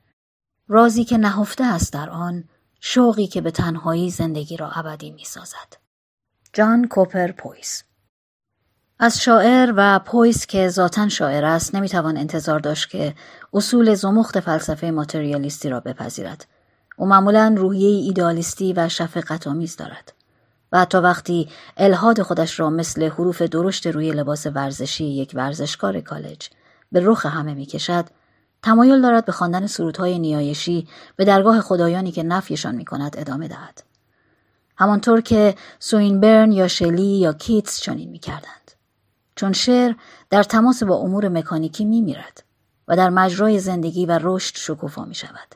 شعر تقریبا از آغاز متعهد به تفسیری معنوی از جهان می شود. رد و طرد پرحرارت ماشین انگاری را از زبان بزرگترین شاعر آمریکایی من بشنویم. ادوین آرلینگتون رابینسون. دکتر دورانت عزیز من اعلام وصول نامه شما را به تأخیر انداختم. دلیلش هم فقط فقدان چیزی بود که آنقدر عمیق و ارزشمند باشد که در پاسخ به نامه شما بیاید. زمانی به فیلسوفی گفتم همه فیلسوفان دیگر کسب و کارشان را از دست می‌دادند اگر یکی از آنها دست بر غذا حقیقت را کشف می کرد. و حالا شما در نامه ایتان می‌گویید یا اشاره دارید که حقیقت کشف شده است. و ما با کشف آن فقط بدتر شده ایم. این طبیعتا موجب تأسف و تحقیر برای من است چون هیچ چیز در مورد آن نشنیدم. راست است که ما در سالهای اخیر معرفت مادی فراوانی کسب کرده ایم ولی گمان نمی کنم در قیاس با اجداد کمتر خلاقمان وقتی جمجمه دیگران را با تبرهای سنگی می شکافتند با آن نزدیکتر شده باشیم. یا در این مورد که برای روحی که در حین کار میگریزد چه اتفاقی میافتد بیشتر از آنها می‌دانیم گفتن این حرف ساده است و در حال حاضر نسبتا باب هم شده که می‌گویند هیچ روحی وجود ندارد. ولی ما نمی‌دانیم آیا روح وجود دارد یا نه. اگر کسی ماتریالیست باشد یا مکانیست یا اسمش را هرچه دوست دارید بگذارید می‌توانم تصور کنم که برای او هیچ راه فراری از باور به بیهودگی چنین طولانی و پیچیده و عجیب و افتضاح وجود ندارد که همه چیز رو به سوی بیمعنایی و بدتر از آن می‌رود. نمی‌دانم چنین بیمعنایی واقعیت دارد یا نه. فقط می‌دانم که ناتوانی فطریم در باور به آن واقعیت دارد. چیزی در مفهوم نابودی وجود ندارد که مرا بترساند. چون اگر نابودی در کار باشد در بدترین حالت وحشتناکتر از به خواب رفتن در پایان یک روز طولانی نیست. چه آن روز خوشایند باشد و چه تلخ یا هر دو. ولی اگر زندگی فقط آن چیزی است که به نظر می رسد باشد هیچ اندازه از اصلاح و روشنگری نمی‌تواند آنچه را که در اعثار گذشته تحمیل یا تحمل شده جبران کند یا آنچه را که امروزه رخ می‌دهد جبران کند. ظاهرا آدم کار زیادی نمی‌تواند در این مورد انجام دهد جز اینکه نور خودش را دنبال کند که چه بسا نور یک آتش واهی در یک باطلاق باشد. غرور و خاطر جمعی صد درصدی مکانیست مدرن برای من هیچ معنایی ندارد و شک دارم برای خود او هم وقتی واقعا بشیند و فکر کند چندان معنایی داشته باشد. دیدگاه او خیلی بیشباهت به حال سیاه جسوری نیست که روی دماغی در مه ایستاده و با دوربین به جدیدترین چیزها نگاهی اجمالی میاندازد به اقیانوسی که نمی‌تواند ببیند و با صدای بلند به دوستان مکانیستی پشت سرش می‌گوید که پایان جهان را پیدا کرده است. این نکته ها که شاید به درد بعضی خوانندگان بخورد بیشتر نتیجه مشاهده و تأملند تا ناراحتی و ناخرسندی شخصی. زندگی ادامه دارد و زندگی خود من به معنای واقعی کلمه زندگی نسبتا خوشبختی بوده است. ارادتمند شما ادوین آرلینگتون رابینسون آندره موروا ولی همه این پاسخها از آمریکایی هاست. حالا به پاسخی از فرانسه می رسیم. نوشته ای دست اول با سخاوتمندی بیدریغ. نویسنده آریل، بایرون، به فرانسوی بی عیب و نقص. او چنین می نویسد. آقای دورانت عزیز، مرا ببخشید که این همه با تأخیر به نامهتان جواب می دهم. دلیلش دو چیز بوده است. اول اینکه من از پاریس دور شده بودم و به همین خاطر نامه شما خیلی طول کشید به دستم برسد. دوم اینکه من مسئله را آنقدر جالب توجه دیدم که مقاله کاملی در جواب نوشتم. آن را برایتان میفرستم و طبیعتا این اختیار را به شما می دهم که بخشی از آن را که دلخواهتان است منتشر کنید. من خودم آن را حتما در مجموع مقالاتی در آینده منتشر خواهم کرد. با احترام فراوان آندره موروا مقاله‌ای که جناب موروا برای همایش کوچک ما تعلیف کرد جواهری است شایسته نام ولتر یا آناتول فرانس او پرواز موشکی گروهی مرد و زن انگلیسی به ماه را وصف می کند. وقتی به آنجا می‌رسند موفق نمی‌شوند آنطور که برنامه ریزی کرده بودند موشکی برای بازگشت به زمین آماده کنند یا با زمین ارتباط برقرار کنند و مجبور می‌شوند ماه را خانه همیشگی خود قرار دهند. ده سال میگذرد. در این حال همه این آقایان و خانمهای انگلیسی طوری رفتار می کنند که انگار در انگلستانند. حاکم سل چارلز سالمون و خانم سالمون هر غروب برای شام لباس می پوشند. در روز تولد شاه سر چارلز نان برشتهای به اولیا حضرتش می دهد و همه مستعمر نشین های ماه شاه را به قتل می رسانند. این یک صحنه تماشایی مهیج است. دویست سال می گذرد و هنوز هیچ کلمه با زمین رد و بدل نشده است. نسل هفتم اعتقاد به آن شاه دور را که همیشه نامرئی و ساکت است دشوار مییابد و بزرگترهای ساده دلشان سنت مبهمی را به آنها منتقل می کنند. گروهی از شاگردهای بیعتنا به مقدسات پیدا می شوند که وجود این شاه بزرگ بریتانیا و ایرلند امپراتور هندوستان و حافظ ماه را مطلقا رد می کنند. که به نام او همه قوانین اعلام می شوند و همه اخلاقیات تایید و تجویزشان را از او می گیرند. محافظ کارها با عصبانیت پاسخ می‌دهند مراقب باشید اگر زمین را از شاه ما و از انگلیسی های افسانه که سنت هایمان را برای ما به میراث گذاشتند خالی کنید زندگی در ماه را خیلی سخت می کنید زیرا در آن صورت معنای زندگی برای شما چه خواهد بود سرچشمه های تواناییتان چه خواهد بود و با چه گنجینه پنهانی زندگی خواهید کرد در پایان تندروها غالب می شوند این دوره افسردگی و یأس عشقی جوانان ما است تجربه ها در آزادی جنسی بینظمی بزرگ ذهنی و روانی به وجود می آورد. کسالت در پی آزادی می آید و شورش در پی کسالت. مردم ناراضیاند، مردها ناآرامند و ادبیات عالی است. بعد فیلسوف بزرگی ظاهر می شود که با نصری پر احساس یعصها و سرخوردگی های زمانش را مورد ملامت قرار می دهد. او می‌پرسد چرا معنای زندگی را بیرون از خود زندگی جستجو می کنید؟ پادشاهی که افسانه ما از او سخن می‌گویند آیا وجود دارد؟ نمی‌دانم و این مهم نیست. می‌دانم که کوههای ماه زیبا هستند. وقتی هلال زمین آنها را روشن می کند. اگر پادشاه مثل همیشه از زمان تولدش نامرئی و خاموش بماند من در وجودش شک خواهم کرد اما در مورد زندگی یا زیبایی این لحظه یا سعادت عمل شک نمی کنم. سوفستایی ها به ما میآموزند که زندگی فقط لحظه کوتاهی در خط سیر یک ستاره است. آنها می‌گویند که هیچ چیزی یقینی نیست مگر شکست و نابودی. ولی در مورد خودم باید به شما بگویم که چیزی جز پیروزی و زندگی وجود ندارد. در مورد مرگمان چه می‌دانیم؟ روح یا نامیرنده است و ما نخواهیم مرد یا با بدن از بین می رود و ما نخواهیم دانست که مرده ایم.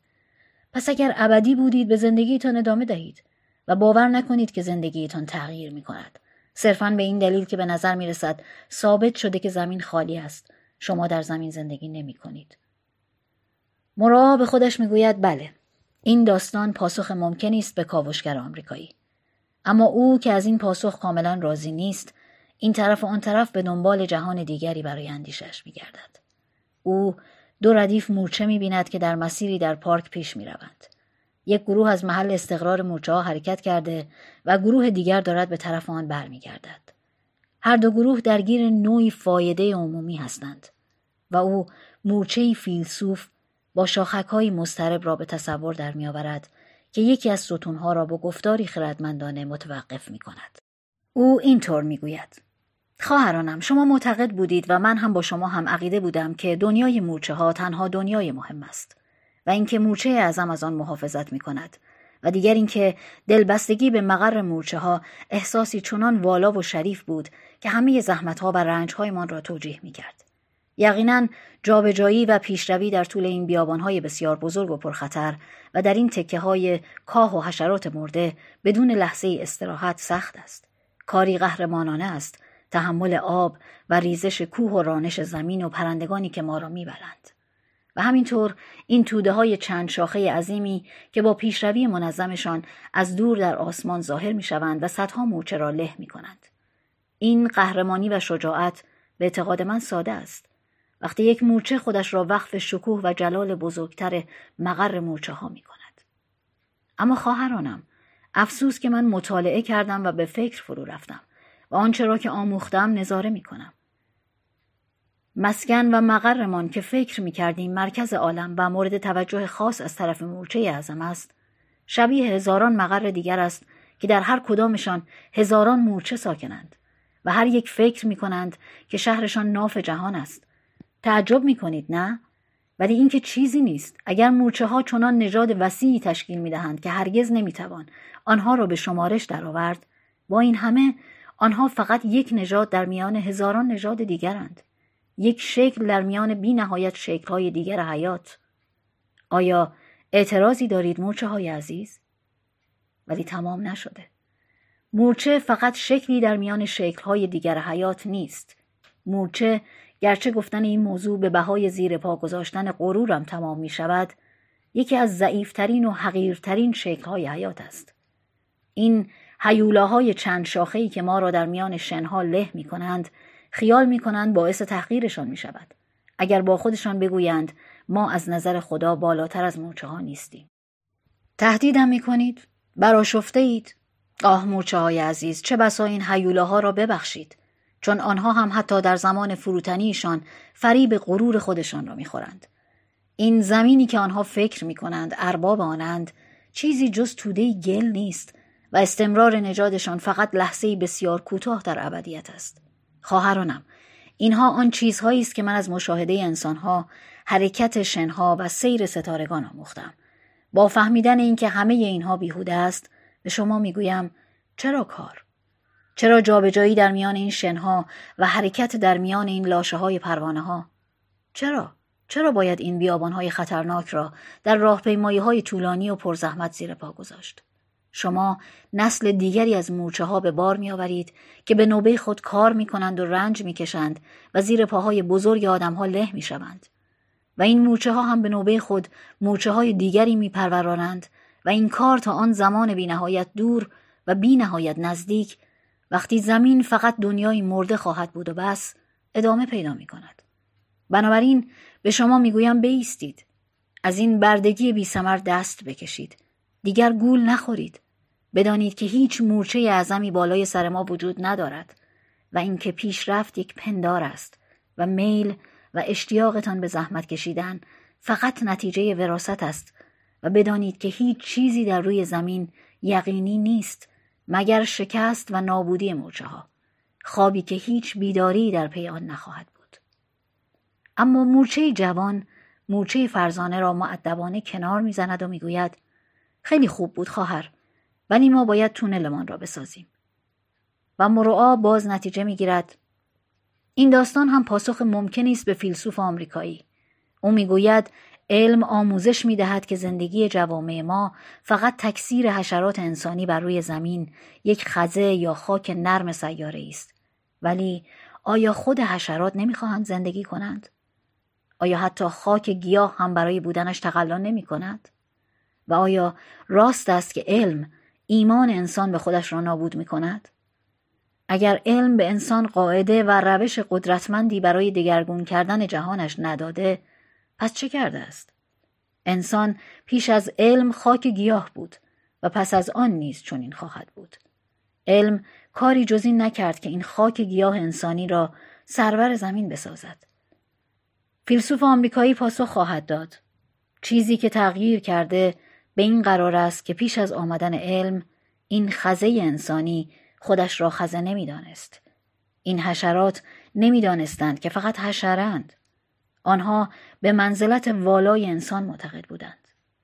شیاطین و فرشتگان و خدایان همیشه بالای سرشان بال می‌زدند و اعمالشان را به آنها دیکته می‌کردند. امید به زندگی آینده باعث می‌شد غمهای وجود زمینی را فراموش کنند. آداب و مناسک و قوانین تحت حمایت یک مرجع فوق طبیعی انسانها را از دلهوره و تردید نجات دادند. اما امروزه چه خدایانی نیروی نامشان را به قانون میبخشند. اوزیریس جای خدای قبیله را گرفت و جوپیتر جای اوزیریس را و یهو هم به جای جوپیتر نشست. اما آیا نام آینستاین یا ادینگتون می توانند محدودیتی بر میل انسان بیافکنند؟ نسیم سبکی سایه های کرکره های غلطکی را روی دیوار سفید وحشتناک می سازد. فکر می کنم راست است که انسان نمی تواند بدون قاعده ها زندگی کند. اما غریزه او را از چنین مصیبتی نجات می دهد.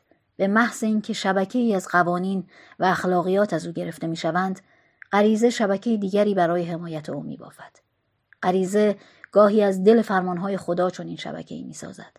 گاهی از توصیه های علم و گاهی هم از دستورات یک پادشاه زمینی. اینها چه فرقی با هم دارند؟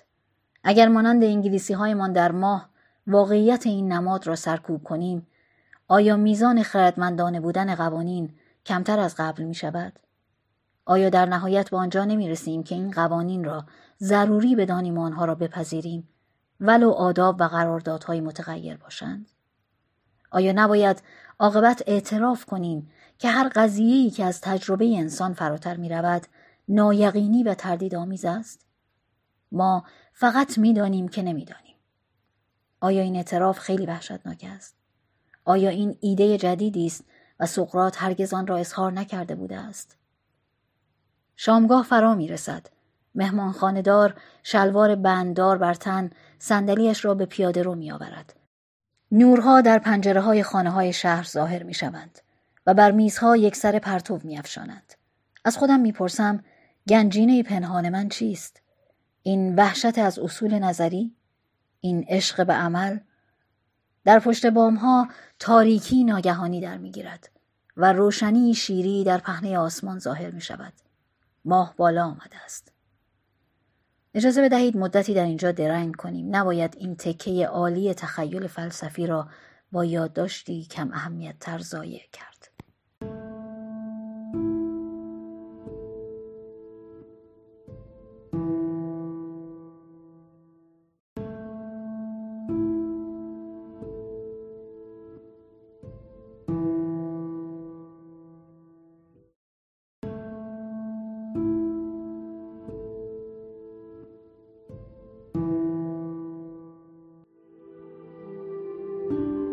فصل هشتم بازیگران، هنرمندان، دانشمندان، مربیان و رهبران وارد بحث می شوند. ویل راجرز از بیورلی هیلز، کالیفرنیا دورانت عزیز خیلی تأخیر کردم آیا در فکر چیزی بودم؟ من تا به حال به چیزی که در خط فلسفه باشد فکر نکردم. ولی هرگز نمی‌توانید بگویید آدم در طول این افسردگی به چه چیزهای عجیب و غریبی که فکر نمی کند. می‌گویند گرسنگی بهترین چیزها را در انسان پدید میآورد. پس اگر اینطور باشد چیزهای بسیار خوبی باید از بعضی از ما سر بزند. یک مشت چرند در یکی از مقالات هفتگی داشتم که یک بار آنها را فروختم و باید بخش بیشتر چکم را به شما بدهم. چون این ایده را شما عرضه کردید. اگر چیز به درد بخوری در آن بود بردارید.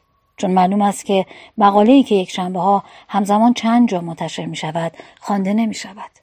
و اگر هم خوانده شود کسی آن را می‌خواند که 24 ساعت قبلش را به یاد نمی آورد. در آن مقاله یکی دو خط هست که ممکن است آنقدر احمقانه باشد که فلسفه خوانده شود. اگر این طرف آمدید دوست دارم شما را ببینم و با هم گپی بزنیم. اگر به دیدنم بیایید در کنار جمع این فیلم ها و عوامل آن که حسابی به طرف زندگی قش می کنند موجودی بسیار عجیب و غریب خواهید بود. انگار هیچ راهی برای بازداشتن مردم از کتاب نوشتن وجود ندارد. برایتان حسابی آرزوی موفقیت می‌کنم. قربانتان ویل راجرز. من از آدمهایی تراز اول که به پرسجویم راجع به معنی زندگی و امکان ویرانی امید انسان به دست معرفت انسان جواب دادند مواد درجه یک زیادی دزدیدم و حالا در سرقتم با کیمیاگری مرموز فیلسوف بورنی هیلز مواجه می شوم که به مرا به طلا تبدیل می کند. ولی برای آنکه دزد بهتری در میان این دو باشم قصد دارم از مقاله ویل با تایید نیویورک امریکن یکی دو تکه بیشتر از فکر گرم و صمیمی او بقاپم بشنوید حدس می‌زنم همان تعداد عادی نامه های پستی به دستم می‌رسد که به دست هر کسی که برای روزنامه ها چرند و پرند می نویسد. آن هم بیشتر از طرف آدمهایی که با چیزهایی که در روزنامه ها می‌گویی موافق نیستند و جایی را به تو نشان می‌دهند که باید خوکها را به آنجا خواند. ولی این هفته نامه های جالبی به دستم رسید. یکی از آنها که مطمئن بودم باعث تعجب می شود از ویلدورانت بود. مردی که فلسفه را همون جور خوانده که کلیج سیاست را و هر دو در رشته خودشان به اوج رسیدند. او از من خواسته دست به قلم ببرم و روایتم را از این مسئله برایش بگویم که فلسفه زندگی شما چیست. فکر می کنم چیزی که او سعی دارد با این عبارتهای ساده به آن برسد همه فلسفه به کنار. صرفا این است که بالاخره آدمی با تحصیلات بالا از یک آدم کودن حال و روزش چقدر بهتر است. گمان می کنم دلیل قرار گرفتن اسمم در این فهرست همین بوده. او می‌داند که من همانقدر خوشبخت و راضیم که گویی چیزی می‌دانم و می‌خواهد به فرشته کودن و همینطور آدم چیز فهم دست پیدا کند. آن تحصیل مانند شهری در حال رشد تفکیک کننده است. آنها همه به هیجان میآیند وقتی افزایشی عایدشان می شود و شعاری مدنی درست می کنند با این مضمون. پنجاه هزار تا در پایان سال بعد. خب این آدمی است که آموزش دانشگاهی را هدف خودش قرار می دهد. بعد وقتی پنجاه هزار تا را به دست آوردند می‌خواهند ادامه بدهند. و آن را به یکصد هزار تا برسانند. و آدم تحصیل کرده او هم همین است. و چون دوره های تحصیلی بالاتر را میگذراند متوجه می شود که همه استادان دیگر همان دوره را گذراندند. کم کم با خودش فکر می کند که آیا در طول این مدت سرگشته نبوده که آیا چیزی می‌داند یا نه. دلش می‌خواهد خط دیگری را در پیش می‌گرفت با مردی جهان دیده و بلند نظر و مسن صحبت می کند و احساس می کند گم شده است. به همین خاطر حدس می‌زنم او به این حیرانی برسد و از خودش بپرسد بالاخره تحصیل واقعا یعنی چی؟ چون هیچ چیزی احمقانه تر از حال و روز آدمی تحصیل کرده نیست اگر چیزی را که در آن تحصیل کرده از او جدا کنید. تمام زندگی حیاهو است. پس کمی دیگران را بخندان و بهترین کاری را که می‌توانی انجام بده و چیزی را جدی نگیر. چون هیچ چیزی نیست که مطمئنا وابستگی به این نسل داشته باشد. هر نسلی به رغم نسل قبلی زندگی می کند. نه به علت آن و به جستجوی معرفت نرو چون هرچه بیشتر جستجو کنی به تیمارستان نزدیکتر می شوی. دنبال ایدئال و اینجور چیزها نباش. این مثل تاختن به طرف یک سراب است. وقتی به آن می‌رسی نیست. به چیزی برای جهان دیگر اعتقاد داشته باش ولی خودت را نکش که از آن سر در بیاوری و دچار یأس و سرخوردگی شوی. جوری زندگی کن که هر وقت از دستش دادی پیش باشی. دکتر چارلز اچمایو ما در اینجا به خان بیدریق ویل راجرز نیاز داریم چون پاسخ بعدی به نامه ما از دکتر چارلز اچمایو از شهر روچستر ایالت مینسوتا است یکی از مشهورترین جراحان آمریکایی که خیلی مختصر چنین می‌گوید فکر می کنم شما به نحوی مجذوب کننده زندگی انسان در روی زمین تا زمان حال را خلاصه بیان کردید. من آنقدر مشغول کارم که همیشه بیشتر می شود به جای اینکه کمتر شود. که فرصتی برای نوشتن پیدا نمی کنم. اما خوشحال می شوم چیزهایی را که راجع به این موضوع می نویسید بخوانم. و به دنبال اندرس هایی در این باره می روم. که چگونه می توانیم از قرایز انسانی فراتر برویم. با بهترین آرزوها ارادتمند چارلز اچ مایو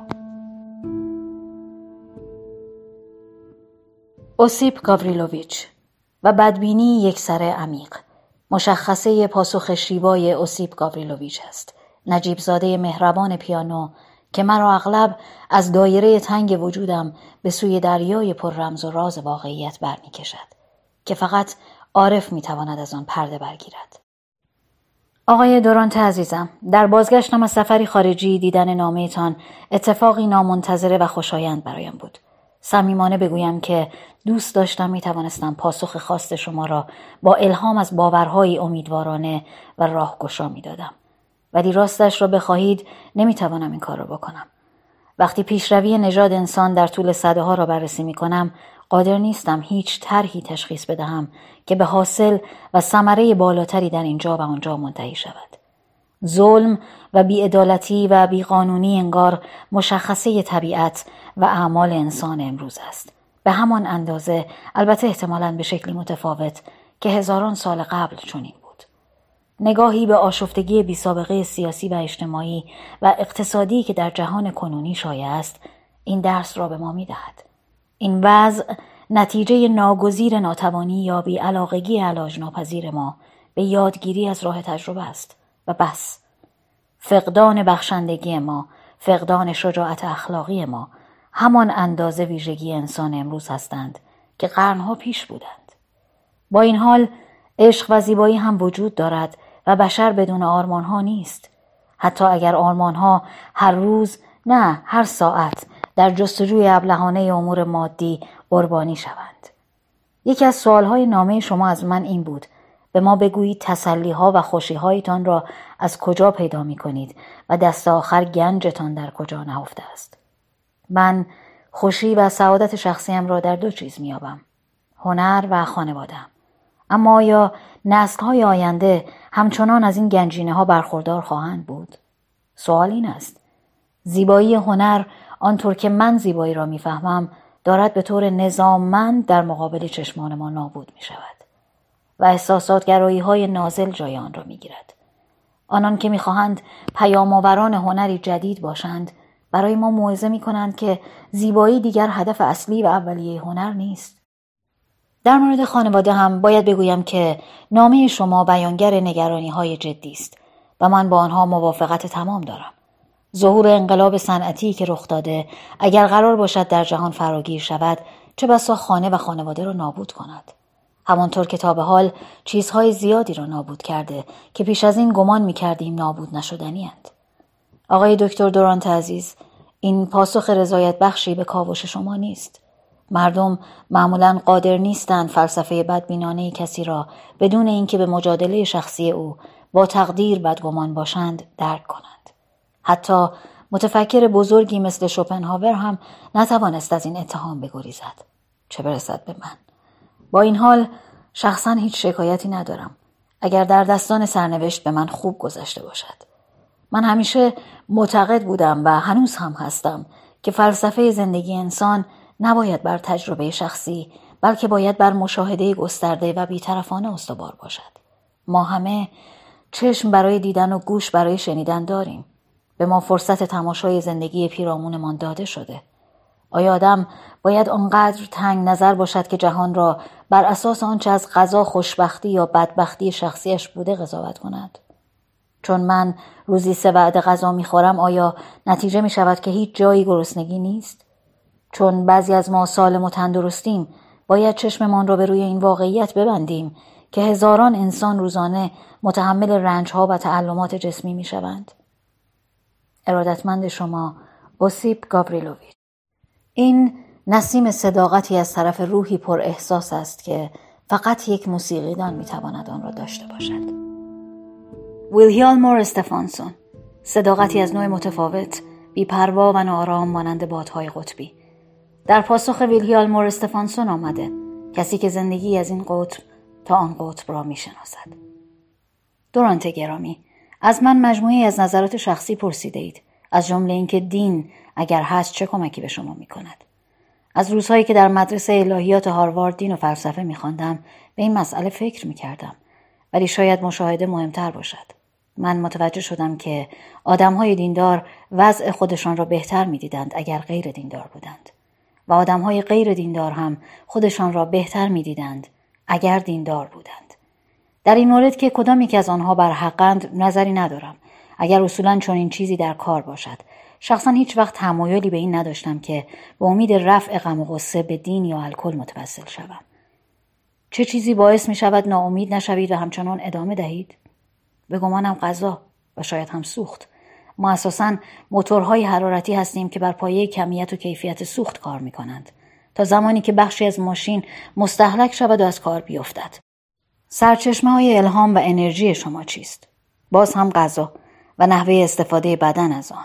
برای مثال دو سال قبل یک سالی را در نیویورک و اطراف آن بلخص با گوشت و آب زندگی می کردم.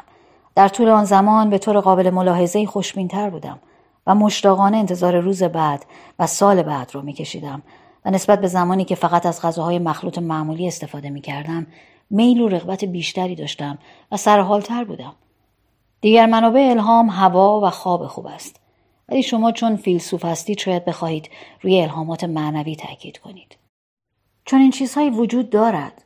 الهام اصلی من این احساس است که اگر اصولا چیزی ارزشمند وجود باشد باید افزایش و انتشار معرفت باشد. به همین خاطر وقتی راحت باشد دست از کار می‌کشم. روشن نیست که کسب علم و معرفت از دانشگاه ها و مکمل های یک شنبه بیشتر از من گرفته یا به من داده است. اگر هیچ کس معنی زندگی را پیدا نکرده هیچ کس هم ثابت نکرده که زندگی معنایی ندارد. آنچه احتمالا بیمعنی است این سوال است که آیا زندگی معنی دارد؟ ویلیارمور استفانسون آرتور اشنیتسلر، اچ جی ویلز، یوجین اونیل و هاولک الیس بعضی جوابها تنبل بودند و من رو به کتاب های نویسنده ارجاع می دادند.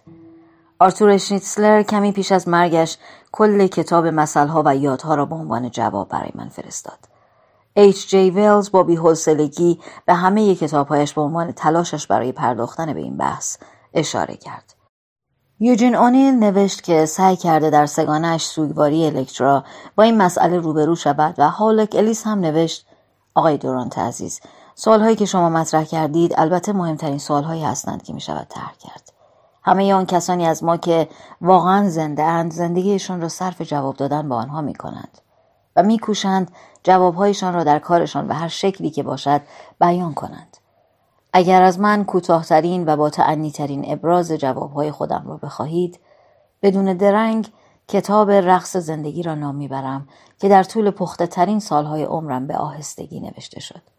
می‌خواهم در کنار آن در پرداختن به همین سوال اگرچه به نحوی هم شخصی تر و هم ناپیوسته تر سه مجموعه برداشت ها و نظرها را هم اضافه کنم که حالا در یک جلد تحت عنوان چشمه زندگی جمع آوری شده.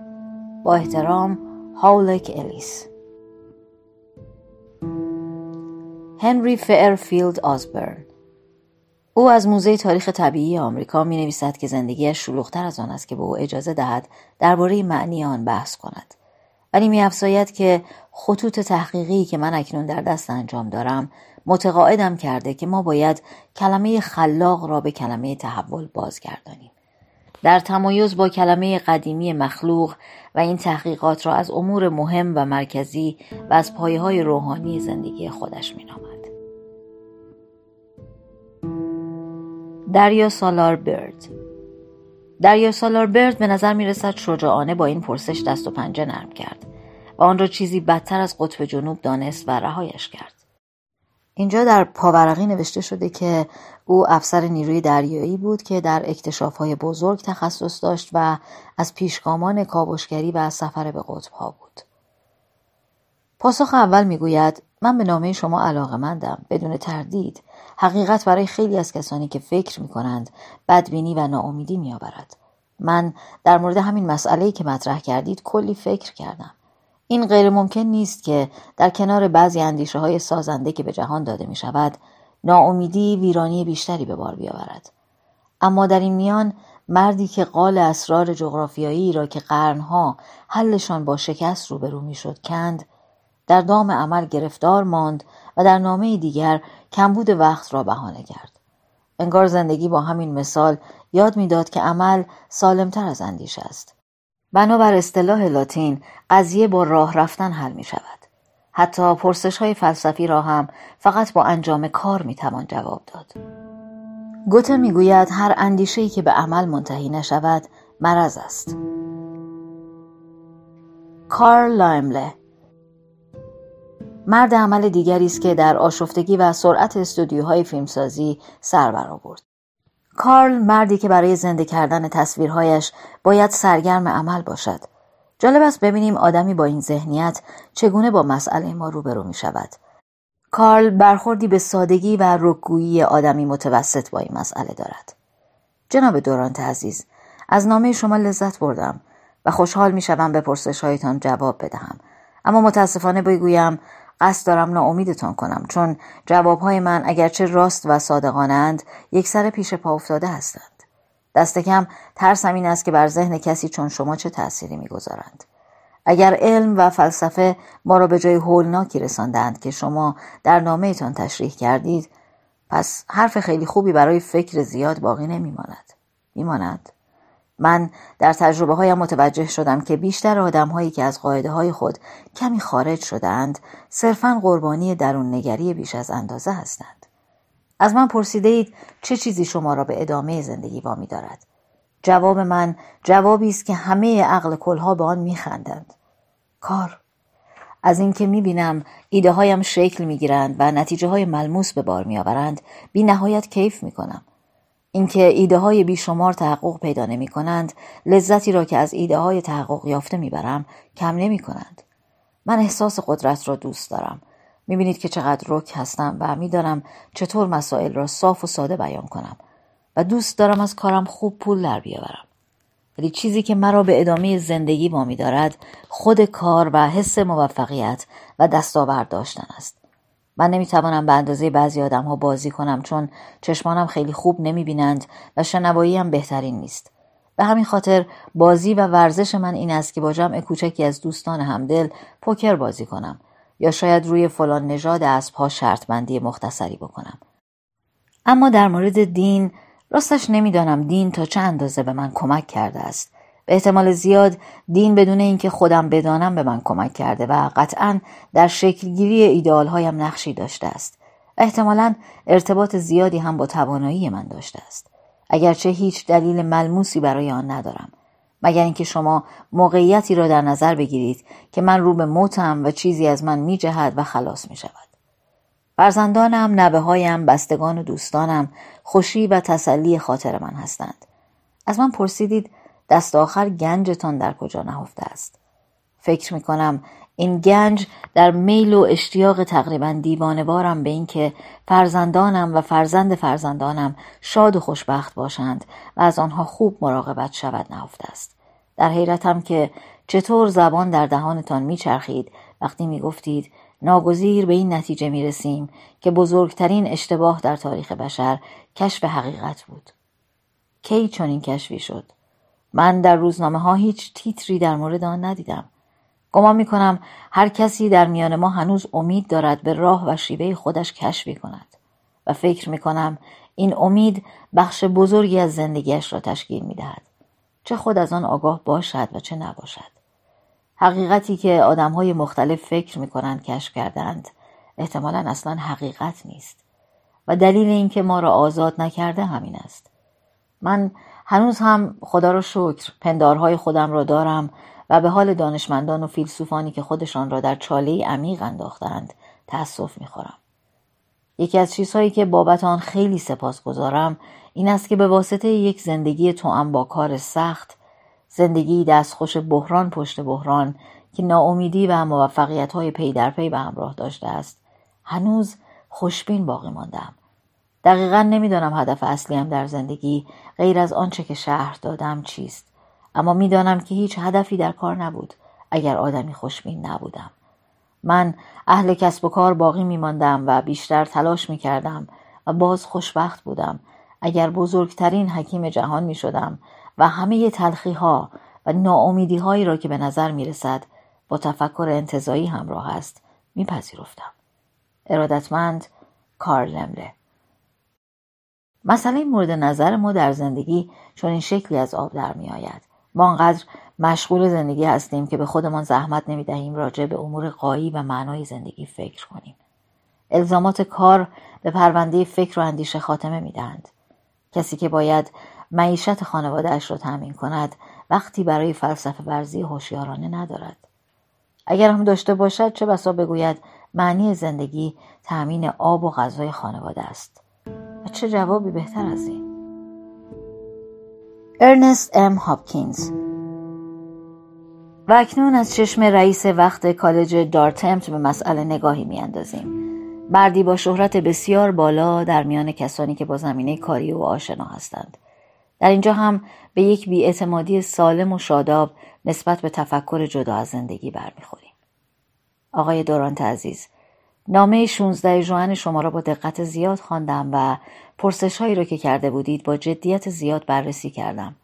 نمی‌دانم در سرعت و شتاب فصل پس از جشن فارغ و تحصیلی می توانم چیزی بگویم که به کارتان بیاید یا آنقدر روشن باشد که احساس واقعی مرا نشان بدهد. در هر حال این تلاش من است برای انجام آنچه از من خواسته بودید. ارزش زندگی انسان به نظر من در فرصتی است که برای بودن و وجود داشتن می دهد. نمی‌توانم تصور کنم کسی ارزش زندگی را زیر سوال ببرد اگر مثلا روزی اتفاقی مثل امروز پیش روی او باشد. وسعت عظیم آسمان آبی، ابرهای نرمی که با تنبلی به این سو و آن سو حرکت می کنند.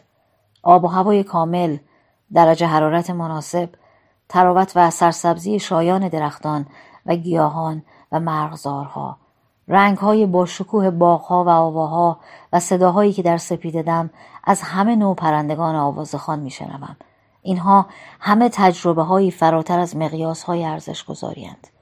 ولی به عقیده من برای القای این شور و حال به هر ذهن عادی که زنده بودن موهبتی با شکوه است کفایت می کنند.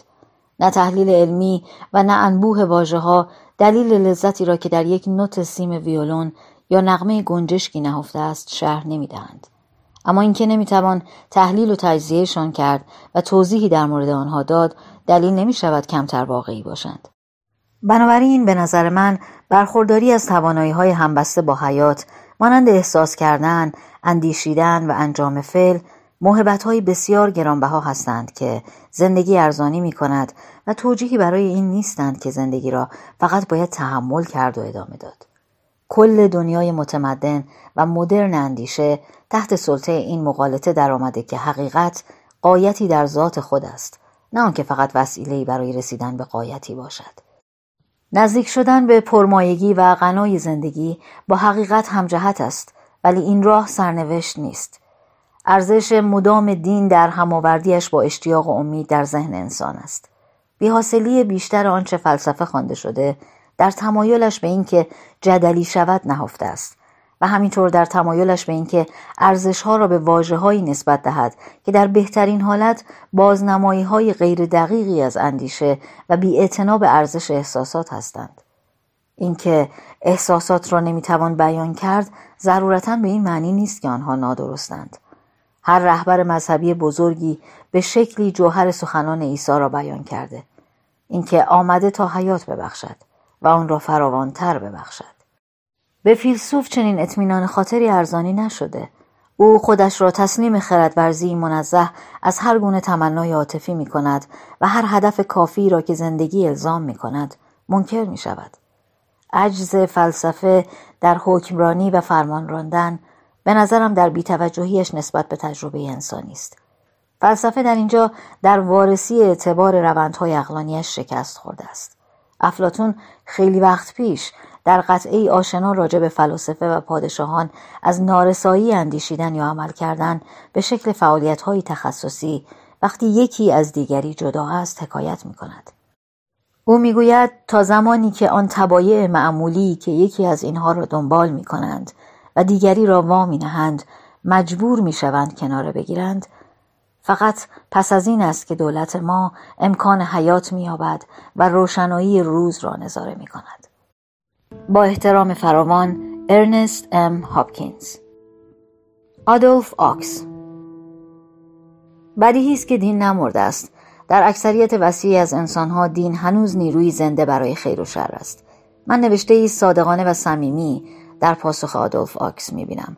که ناشر عالی ترین دستاورد در روزنامه نگاری معاصر یعنی نیویورک تایمز بود با این نامه بهتر می‌توانم موفقیت استوار و آرام این مرد را در تبدیل روزنامهش به معتبرترین و تأثیرگذارترین نشریه در آمریکا بدون تن دادن به ابتذال و آویختن به عوام درک کنم.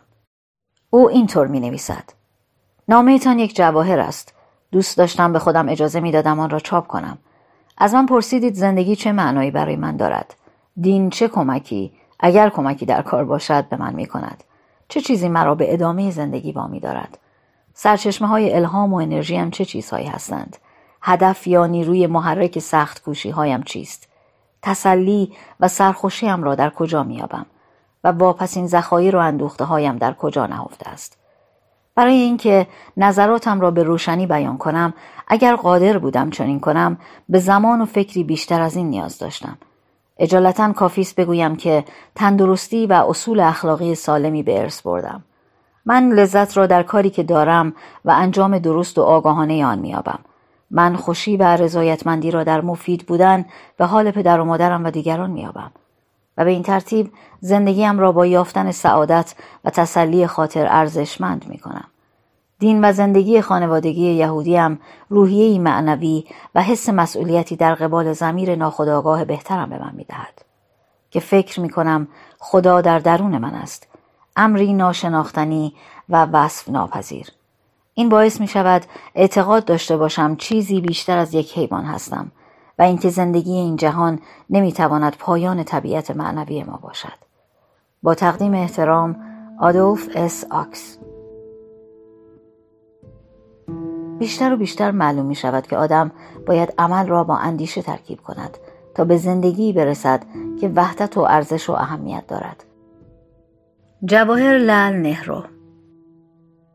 اجازه بدهید حالا دریاها را به مقصد هند پشت سر بگذاریم و نگاهی کنیم به توقیانگر جوانی که در هدایت و رهبری تلاش برای آزادی هندوستان فقط پس از گاندی قرار می گیرد. یعنی جواهر لال نهرو که پس از درگذشت گاندی به چهره اصلی هند بدل شد. آقای دورانت عزیز نامه شما پرسش های جالب توجهی مطرح می کند. جالب توجه و در عین حال بسیار دلهور آور چون استدلال شما به این نتیجه ناگزیر منتهی می شود که تمام زندگی بی سمر است و همه کار و کوشش آدمی عبس و بیفایده. به من افتخار دادید که این سوال ها را با من مطرح کردید اما احساس می‌کنم ابدا صلاحیت پاسخ دادن به آنها را ندارم. حتی اگر فرصت و فراغت داشتم که متاسفانه در حال حاضر ندارم. باز پرداختن به مسائلی که مطرح کردید برایم دشوار بود.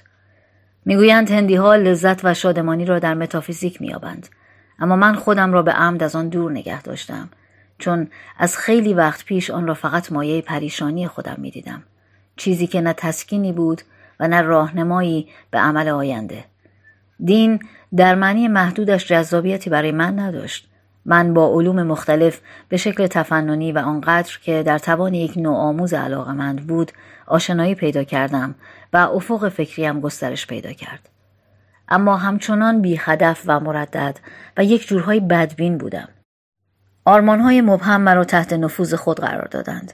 آرمانهای سوسیالیستی و ملی به تدریج گویا با هم ترکیب شدند و تمایل به آزادی هندوستان در من شوقمندانه رشد کرد. اما آزادی هند برای من در آزادی ملی خلاصه نمی‌شد بلکه به معنی رهایی میلیون ها زن و مرد از رنج و بهره کشی هم بود و هند نمادی شد از رنج همه محرومان و رنج کشیدگان جهان و من در جستجوی آن بودم که ملیگرایی پرشورم را به بین المللی گرایی بدل کنم که در دل خود همه ملت ها و مردمانی را که تحت ظلم و بهره کشی بودند در برگیرد. از این احساسات در رنج و عذاب بودم و احساس درماندگی می کردم. آنها انگار راه آشکار تحقق تمایلات قلبیم نبودند. بعد جناب گاندی آمد و راهی را نشان داد که به نظر می رسید نتیجه داشت یا در هر حال ارزش آن را داشت که دنبال شود و راهی برای بروز احساسات فرو خوردم پیش پایم میگذاشت من درگیر آن شدم و کشف کردم که بالاخره آنچه را که مدتها در پیش بودم یافتم در عمل بود که آن را یافتم. عمل در راه هدف و آرمانی که در چشم من عزیز بود. از آن به بعد همه توانم را صرف مبارزه برای این هدف و آرمان کردم. و پاداشم این بود که در این راه قوت میافتم چون زندگیم به واسطه هدف جدیدی که یافته بودم غنیتر شده بود. البته این اصلا پاسخی به سوال شما نیست.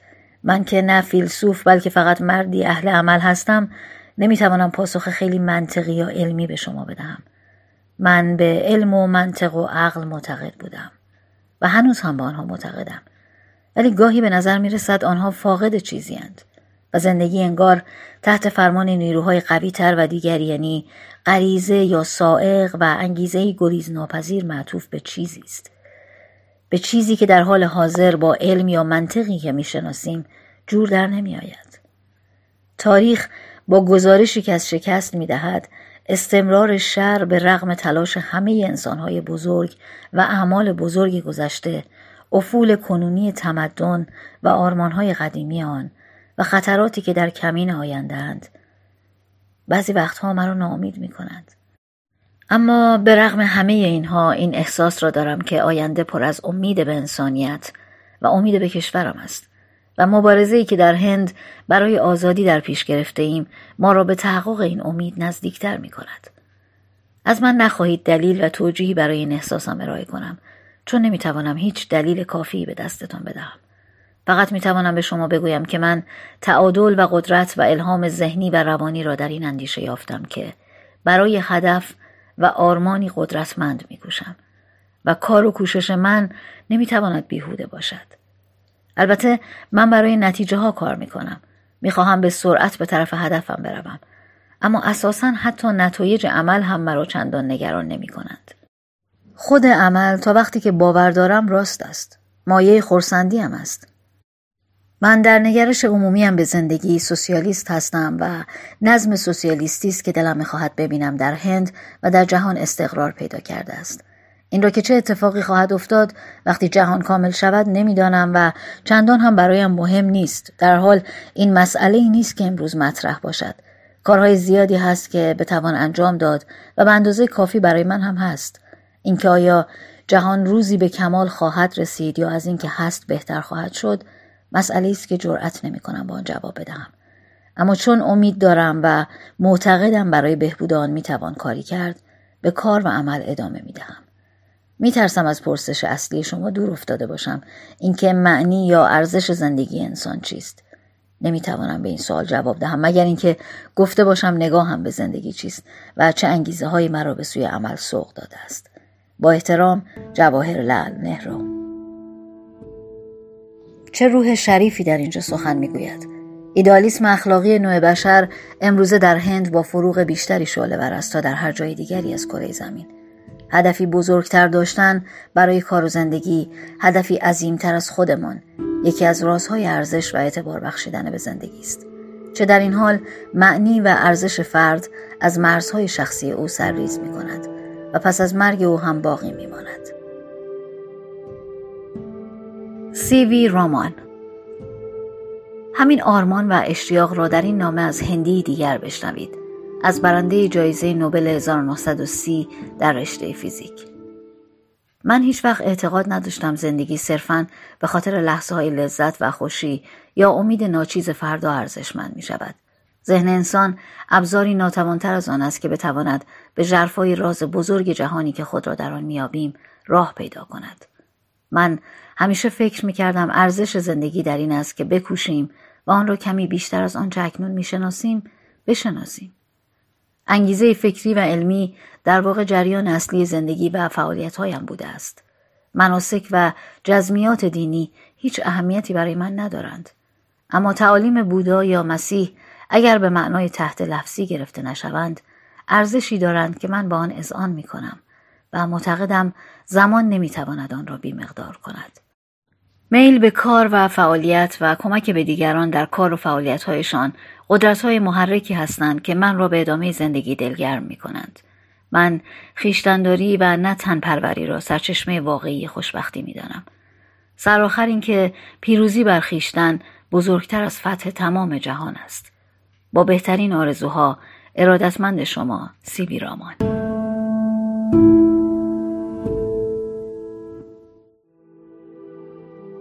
فصل نهم دیندارها پاسخ می دهند.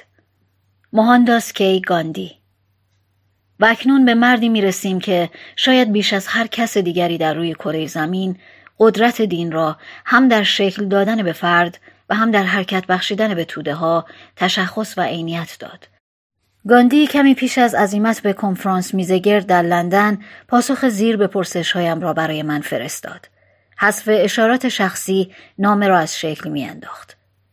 دوست عزیز، در پاسخ به نامه پنجم جوان شما یک زندگی در چشم من واقعی است چه ایمان دارم که زندگی شعله است از وجود الهی دو دین نه در معنای مرسوم و متداول بلکه در فراخترین معنایش به ما کمک می کند نظری به ذات الهی داشته باشیم. این نظر و بینش بدون بست دادن کامل حس اخلاقی غیر ممکن است. از این رو دین و اخلاق در نظر من اصطلاحاتی مترادف هستند. یک تلاش برای نیل به حقیقت و کمال مرا سر و پا نگه می دارد. دو این تلاش منبع هر الهام و انرژی است که دارم سه هدف پیشتر بیان شده است. چهار تسلی و دلخوشی و خوشبختی من در خدمت به همه زندگان نهفته است. زیرا ذات الهی سرجم و سرچشمه همه حیات است. پنج گنجینه من در نبرد با تاریکی و همه نیروهای شر نهفته است. از من خواسته بودید با فراغت و تا حد امکان مفصل بنویسم متاسفانه من وقت فراغتی ندارم و بنابراین نوشتن مفصل برای من ممکن نیست. ارادتمند ام کی گاندی پاسخ کاملا رضایت بخش نیست. گرچه باید خدا را شکر کنیم که از مردی که شبه قاره ای را رهبری می کند و برای آزادی 320 میلیون انسان می کشد همینقدر جواب را در اختیار داریم. دینی که گاندی در اینجا از آن سخن می‌گوید به نظر می رسد با ایمان انسان انگارانه تر سرودهای نیایشی که او در رودخانه سابامارتی پیش از طلوع آفتاب می‌خواند بسیار متفاوت است و در اینجا هیچ سخنی از آن حیات آیندهی که در آین هندو مانند مسیحیت این همه ذهن مردمان را به خود مشغول داشته. سخنی در میان نیست. مطمئنا برهمنهای راستگیش و آن پیروان مخلص آین جین که گاندی را به چشم رهبر و قدیس خود مینگرند کمی مسترب خواهند شد. وقتی ببینند الهیات گاندی چقدر تجددگرا و فروتن است.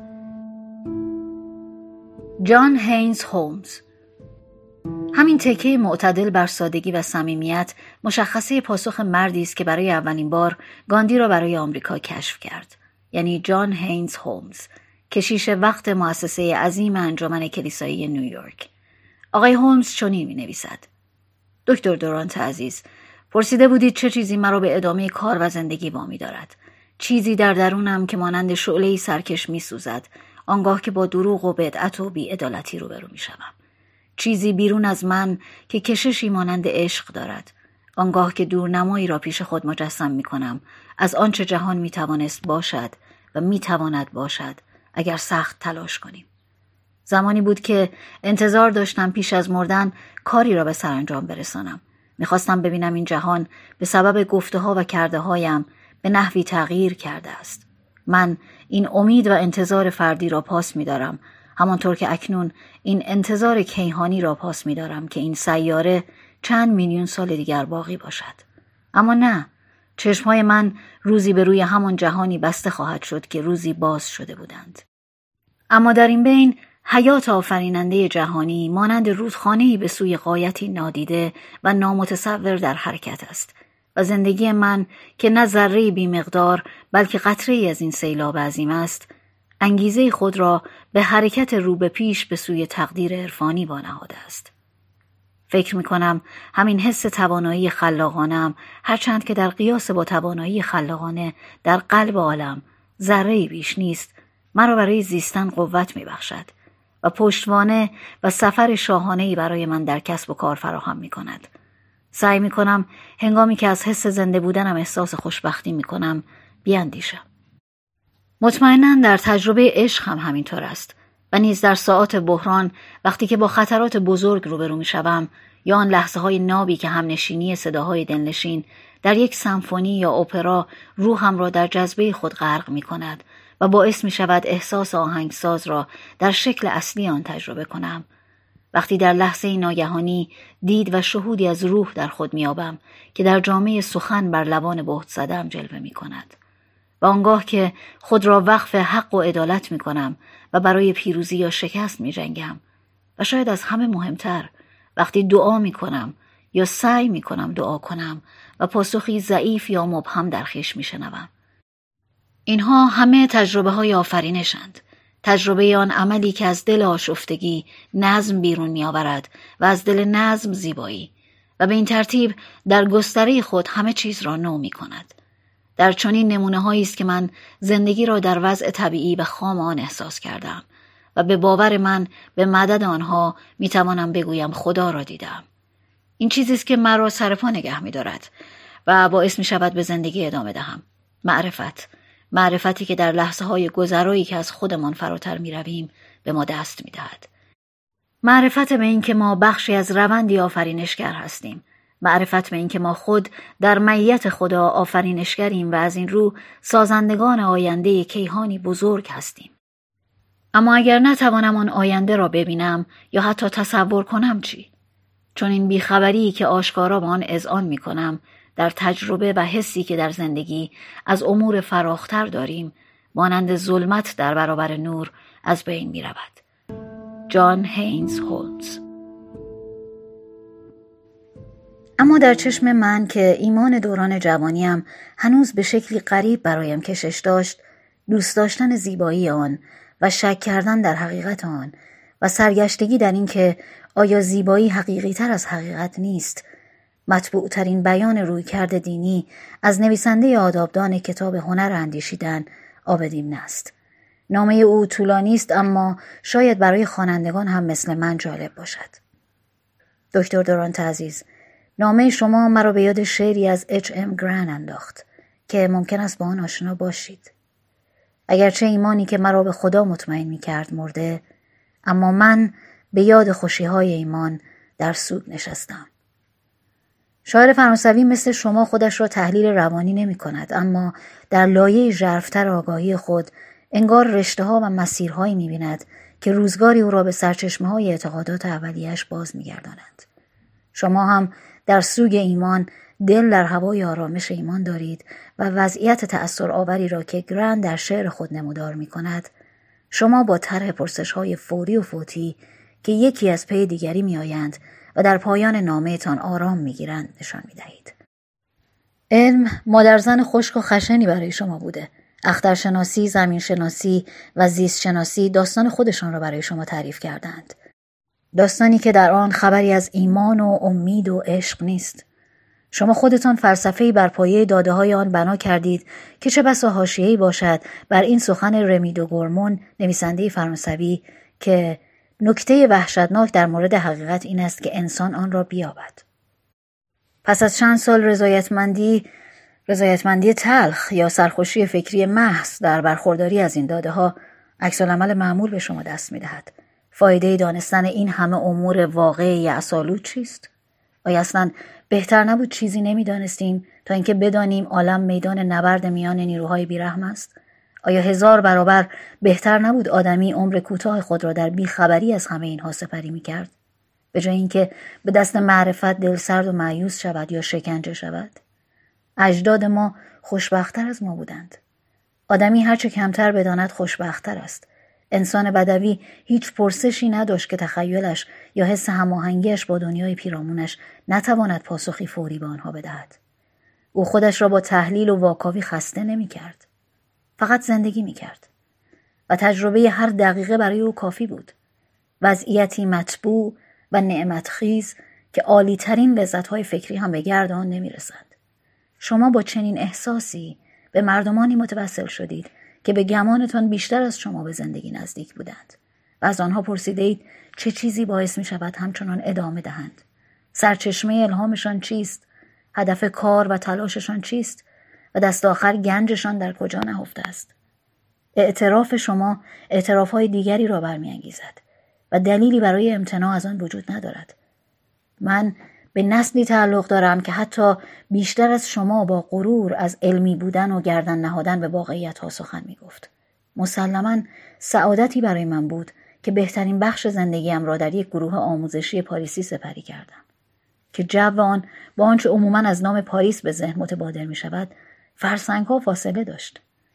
در سایه درختان نارون و دیوارهای سفید کاری شده قدیمی مثل صد سال قبل زندگی می کردیم. ما در فرهنگ پاریسی بودیم یا سعی می کردیم باشیم اما کوشش های ما دائم در تماس با صداقت و سادگی شهرستانی تازگی می یافت. خیلی اوقات گفتگوهای خشک و بیروح با اولیای بعضی دانشجویان برجک ها و گوشه های خانه اربابی در ناحیه پریگور یا کتابخانه قاضی در شهر گرنوبل رو به یاد می آورد. فضیلت های فرانسه قدیم در پس زمینه بودند و همانطور که شما گفتید ضرورت های زندگی ما را از هر سو در بر گرفته بود. و این بی تردید موهبتی بود چیزی که من هیچ وقت نمی‌توانم آنچنان که باید قدردان آن باشم. اما ذهنهای ما مثل ذهن شما پر بود. ما پرورده سوربون بودیم. استادان ما دوستان تن و شاگرد رنان بودند. ما همه به شکل تفننی به علم می پرداختیم و با فلسفه ور می رفتیم البته منظورم فلسفه رصدخانه‌ای و آزمایشگاهی نه اون مکتب هایی که تا پیش از آشنا شدن با فلاسفه با اونها آشنا نشدیم البته فلسفه رضایت بخش نبود آخر در حضور رازها چه کاری جز پر و بال دادن به حس و حال راز در ما از آن برمی آمد. خلقت، آغاز حیات، افول آگاهی، ظهور بینش، ذهن و تعمل هم در فلسفه و هم در علم توضیح ناپذیر ماندند. گمان زنی های فلسفه ناکافی بودند و امور واقع علم هم وضع بهتری نداشتند. فرضیات علمی هم چقدر در تعارض با یکدیگر بودند و چقدر همه به شکلی نامنتظره تحت تاثیر پراگماتیسم قرار داشتند. از یادمان نمی رود که پس از جنگ 1870 تن و رنان محافظه کار شدند و به جای رادیکالیسم پیشین خود به تعلیم میان روی و احتیاط و متانت روی آوردند. آیا همین پدیده رو در آمریکا نمی بینیم؟ اعتقادی بشراش بچگانه در هفته نامه ها جا خوش کرده بود اما بررسی فلسفی وجدان جویندگان بزرگ به وضع فلسفی یکسر متفاوتی منتهی می شود.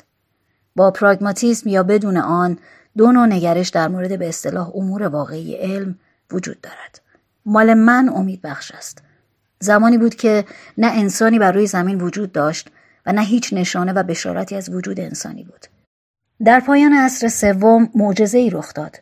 میلیاردها صور و شکلهای مختلف حیات جمع شدند یا یکدیگر را پراکندند بدون اینکه یکی تفوق پیدا کند و بدون اینکه دگرگونی دورانسازی رخ دهد. اما سرانجام انسان ظاهر شد. شعور و آگاهی خود را به هزاران نحو نمایاند و علم آفریده شد و خود را بست داد و عاقبت سررشته جهان را به نحوی در دست گرفت که هیچ وقت نمی‌توانم آنچنان که باید از عهده ستایش آن بیرون بیایم. فقط نطفه های این بست و گسترش صدها هزار سال قبل وجود داشتند. اما هیچ یک از آنها نمی توانستند یک میلیون سال قبل پیش بینی شوند. در نظر من این ایده امکانهای بسیاری در خود دارد. اخترشناسی چه بسا اکنون داستانی ناامید کننده تعریف کند. ولی چرا باید استنباطمان این باشد که برای نسلهای پس از ما همچنین خواهد بود؟ چرا امید نداشته باشیم که درک و فهمی فراختر و امنیتی بزرگتر هم فرا برسد؟ شما متوجه شده اید که ما در قیاس با ابریان قدیم با چه اتش شدیدی تمنای بیمرگی و جاودانگی داریم؟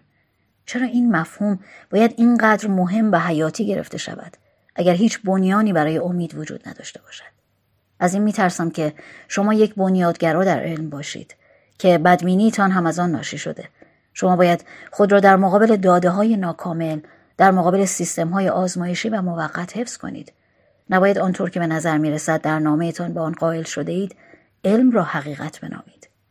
یقینیات علمی شما بدبینی به بار می آورد هرچه بیاعتمادی بیشتر باشد امید بیشتری باقی می ماند و بدون آمیزه ای از ایمان هیچ امیدی در کار نخواهد بود. پرسیده بودید زندگی برای من چه کرده؟ زندگی به من فرصت هایی داده که از خودخواهی طبیعیم فراتر بروم و به چیزهای دیگر توجه کنم و من از این بابت عمیقا سپاسگزارم. اما این به من ثبات فکری بیشتری بخشیده است. میخکوب شدم. وقتی اولین بار دیدم آگوست کونت با رضایت خاطر این سخن را از کتاب اقتدا به مسیح نقل کرد که نمی‌توانیم امید به فهم داشته باشیم مگر اینکه اول ایمان داشته باشیم. تعالیم نیومن هم مشابه است اما تجربه زندگی به چه روشنی نشان می‌دهد که اکنون هم وضع بر همین منوال است. امروز ایمانم و عقلم یکدیگر را متقابلا تکمیل می کنند و این یعنی صلح و آرامش. بگویم به نظرم ناممکن می آید که شما به تدریج به همین آرامش و سکون نرسید. اگر هم به همین نتیجه ها نرسید نامه شما بیانگر ناخرسندی حادتر از آن است که دوام بیاورد. ارنست دیمنه. فصل دهم. سه زن پاسخ می‌دهند. تا اینجا همه سخن مردان بود. اما زنان در مورد این سیاره عجیب ما و زندگیشان بر روی آن چه می‌گویند؟ به داوری من آنها اصولا عاقلانه فکر کردن راجع به آن را رد می کنند. از نامه هایی که از زنان دریافت کردم به نظرم عده اندکشان با این مسائل روبرو شدند. گمان می کنم زن وقتی غرق در وظیفه حفظ و بقای نسل نیست این موضوعات را به طور عمیق احساس می کند.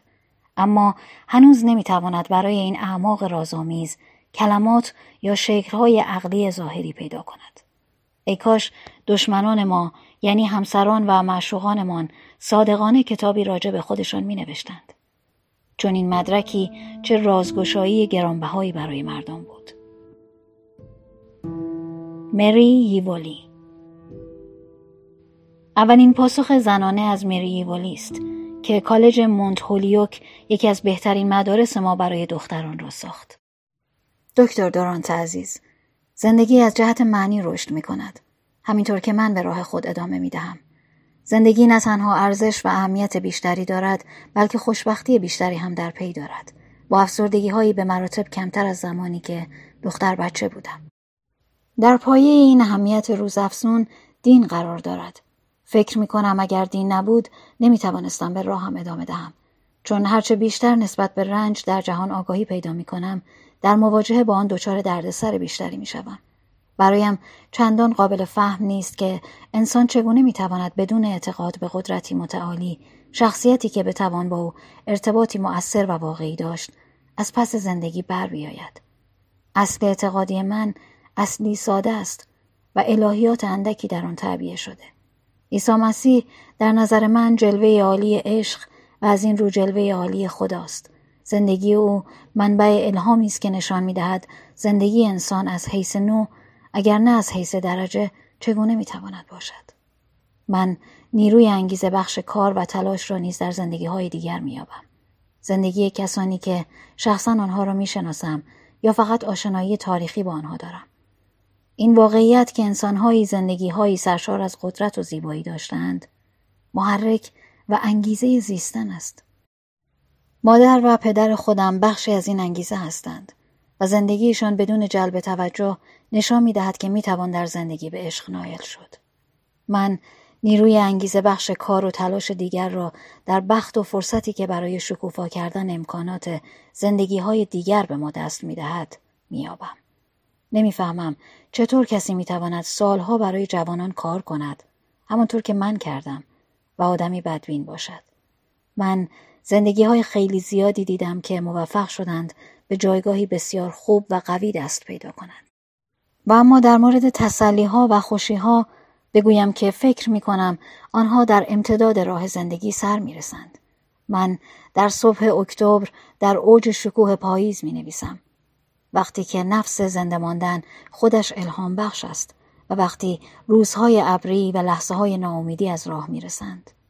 درک این حقیقت که خدا در ملکوت خیش است حتی اگر از این احساس دور باشد که همه کاروبار جهان به سامان است مایه تسلی خاطر و خوشدلی است پس به دین باز می گردم که مرا سر پا نگه می دارد. مری ییولی جینا لومبروسو از ایتالیا پاسخی به ظاهر ساده و با این حال احتمالاً بنیادی رسید. این پاسخ از جینا لومبروسو است. دختر یک روانشناس بزرگ و همسر مورخی بزرگ که خود نویسنده و اندیشمند است. آقای عزیز، از نامهتان بسیار سپاسگزارم. مسئله ای که از من پرسیدید مرا مثل هر انسان دیگر نگران کرده است. جواب صادقانه ای که موفق شدم به خودم بدهم این است که دلیل واقعی وجود عشق است. عشقی که ما را به دیگران، به زنده ها و به آنها که از میان ما رفتند و به آیندگان گره می‌زند. خوب به خاطر دارم که وقتی دختر بچه بودم فکر می کردم زندگیم برای همیشه به زندگی پدرم گره خورده. فکر می کردم فقط برای کمک به او به دنیا آمده بودم. فکر می کردم مجبورم با او ناپدید شوم.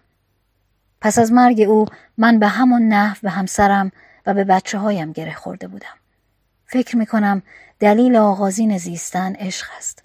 عشق به خانواده شناخته شده تر و سهل تر است.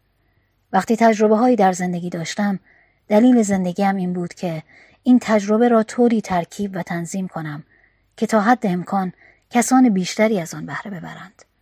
در هر دو مورد این عشق است که کسی را به دیگری گره می‌زند و این دلیل زندگی است. عشق به خانواده اول از همه است. من زن هستم. عشق به همه آن کسانی که شباهت هایی با ما دارند و تجربه های یکسانی از سر گذراندند. با بهترین آرزوها جینا لومبروسو هلن ویلز مودی. اما به راستی جالب توجه ترین پاسخ از طرف یک زن از هلن ویلز مودی بود. وجود او در نفس خود دلیل خوبی برای زندگی کردن است. او بیشتر از هزار مدیر گروه آناتومی و هزار مدیر کلاهفروشی های زنانه برای شکوفایی دختر امریکایی کار کرده است. و دختر امریکایی یا دختر اروپایی در بهترین جایگاهش یک دستاورد کافی پروتوپلاسم است که ایمان و غرور در زندگی را تضمین می کند. او به همان خوبی که تنیس بازی می کند می نویسد.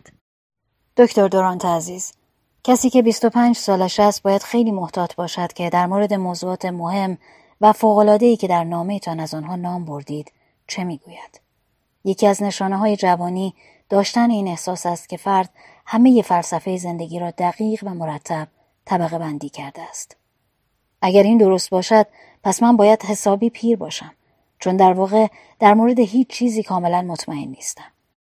تنها چیزی که می‌دانم واقعا می‌خواهم وسایلی برای کار با بیقراری است که انگار دایم در قلبم حس می‌کنم. بازی تنیس، نقاشی کردن، تقریبا هر کاری از دست آنها ساخته است. وقتی بچه بودم نمی‌دانستم تنیس چیست ولی حالا فکر می‌کنم با آن آشنا هستم و می‌دانم چیست. به همین دلیل است که در طول این همه سال اینقدر سریع و بی امان تنیس بازی کردم و به همین دلیل بود که در مدرسه با جدیت و پشتکار درس میخواندم و حتی به گریه میافتادم اگر احیانا نمره کامل را در هجی کردن نمی گرفتم. به همین خاطر بود که برای دریافت بالاترین نشان علمی دانشکده سخت تلاش کردم و آن را به دست هم آوردم و می‌دانم که اگر اینطور نمی‌شد حسابی دل آزرده می شدم. از ته دل امیدوارم این بیقراری این امید دائم به پیشرفت و نیل به درجات کمال شکل عجیب و غریبی از خودپسندی نباشد.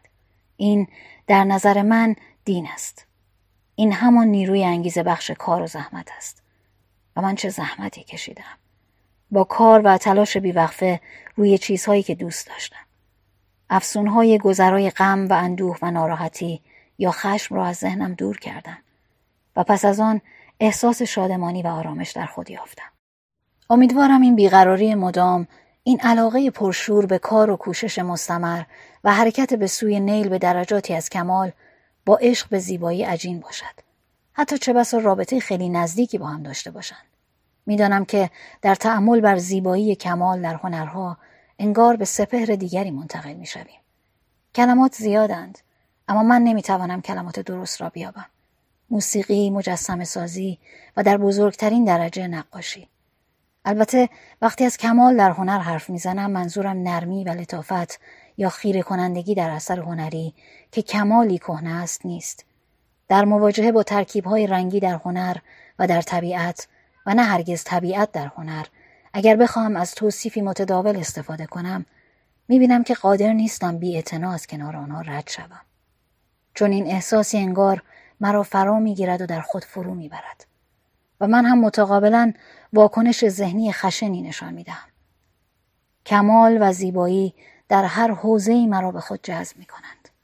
اما بیشتر از همه در هنر و در هنر هم در معنای انتظایی آن.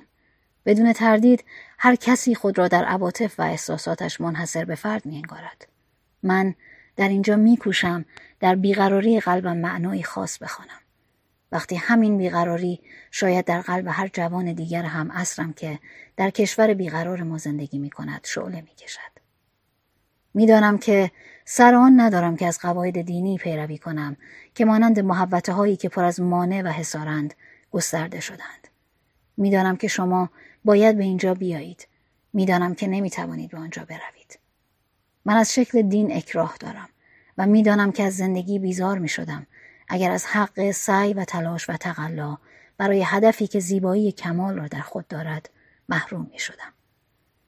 در راهرو ساختمانم یک مجسمه یونانی قدیمی از سر یک زن قرار دارد که از مرمر کرم رنگ ساخته شده. این مجسمه یک سال قبل به عنوان بخشی از میراث به من رسید. واقعا از یونان باستان است و به استثنای چند اثر زخم کوچک قرنها با بینی و ابرو و چانه سالم و بیعیب مانده است. سر از نیمرخ در برابر دیواری کرم رنگ قرار دارد و بر روی یک پایه مرمری تیره ایستاده. در روزهای مختلف نور چهره تغییر می کند. گاهی رنگ پریده است. آنقدر رنگ کمی بر پیشانی و چانه و بینی دارد که سر پر احساسش به سختی از دیوار کرم رنگ پشتش متمایز است. در زمانهای دیگر نور روشن است و نیمرخ با خطوط واضح و روشن با چانه قوی و در این حال ظریف و ابروانی فکور متمایز دیده می شود. پیچ و تاب های مویش به همراهی نور تا پشت سرش ادامه دارند. تقریبا تا آنجا که در گره مو به هم می رسند.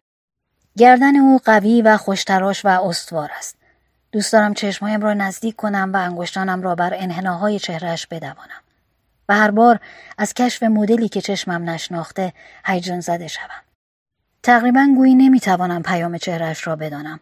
تا اینکه چشمانم را میبندم و عملا با سرانگشتانم آن را احساس می‌کنم.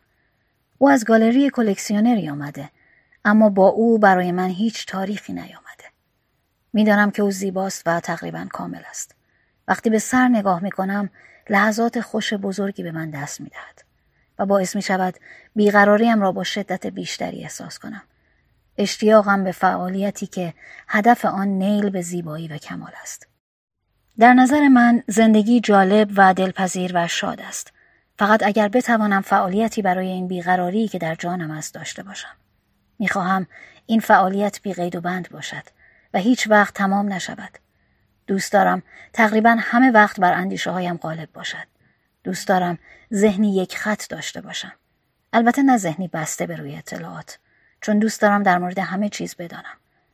اما دوست دارم قادر باشم خودم را محصور به نیروی خودم بکنم و موتورم را در یک مسیر پیش ببرم و درم را شبیه صدف ببندم و با شتاب به سوی افق به سوی نامتناهی یا هرچه نامش است پیش بروم. سوال کرده بودید دست آخر گنجتان در کجا نهفته است. اگر می‌دانستم اگر فقط یقین مطلق داشتم و جرأت می کردم می گفتم در درون خودم. اما برای جوانی 25 ساله گفتن این حرف که فکر می کند یقین دارد موسک است. شاید می توانستم توصیف منسجمی از اندیشه هایم راجع به زندگی به شما بدهم. اگر قادر بودم آن یک سال و نیمی را که در دانشکده فلسفه می خواندم دوباره به خودم جذب کنم. با اینکه های زیادی برداشتم و خلاصه های دقیقی به همراه سرفصل ها و زیرفصل ها و غیره تهیه کرده بودم اما یک جورهای سررشته را گم کردم. نویسنده جوان که جایزه گوگنهایم رو برای اولین رمانش برد و پر از خوشبینی به زندگی در کل بود بهار گذشته داستانی برایم تعریف کرد که باعث شد تصمیم بگیرم تلاش دیگری در فلسفه به خرج بدهم. داستان راجع به فیلسوفی به اسم سانتایانا بود. وقتی اسمش را شنیدم به یاد آوردم که چندین کتاب از او در دانشکده خواندم. کم و بیش معتقد بودم او با آن نام فیلسوفی از شرق دور است. اما اینطور به نظر نمی رسید. در واقع به نظر می رسد او انسانی بود که روزگاری در هاروارد بود. داستان به این قرار است. بهار بود. پرتوهای گرم آفتاب و نسیمهای ملایم تلاش می‌کردند دانشجویان را از کلاس ها بیرون بکشند. سانتایانا پشت میزش نشسته بود و برای دانشجویانش مطالبی می‌خواند. مستمعانش با بیتوجهی نشسته بودند یا روی صندلی لم داده بودند. صدای او رفته رفته خاموش شد و چشمانش از روی دانشجویان گذشت. و از پنجره بر روی درختی در بیرون از کلاس ثابت شد. برگهای درخت کوچک و ظریف و سبز و نو بودند. سانتایانا کتاب را بست. سکوتی کوتاه حاکم شد.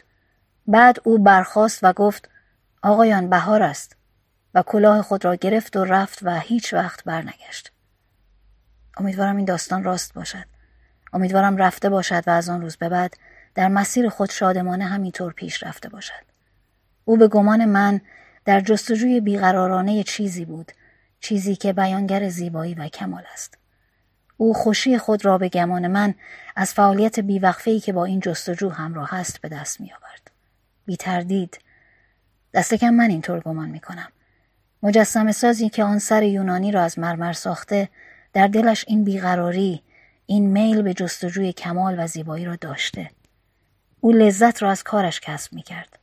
شاید چون این بوده که بزرگترین شادمانی زمانی به او دست می‌داده که خطوط و انحناهای این چهره جذاب را بر سنگ مرمر می تراشید. این ماجرا به قرنها پیش برمیگردد. امروز به هیجان میآیم وقتی وارد راهرو می‌شوم و این سر یونانی را می‌بینم و پیام آن را به گمانم می‌فهمم پیام بیقراری دل من می‌خواهم بیقرار باشم می‌خواهم همیشه دست در عمل داشته باشم و برای نیل به زیبایی و کمال بکوشم. حتی اگر استعداد آن را نداشته باشم. از لذت عمل برخوردار خواهم بود. و همیشه امید هست. لاقل در قلبی جوان و بیقرار چنین است. کسان دیگری که شما با آنها نامه نوشته اید لابد پاسخهای روشنی به شما دادند. دوست دارم بدانم پاسخهای آنها چیست. دوست دارم بدانم پاسخ جورج برنارد چه بود. او زمانی به من گفته بود تنیس را باید در علفزار بازی کرد.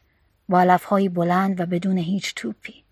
لاقل آنچه به شما گفتم چیزهایی است که واقعا با آنها اعتقاد دارم.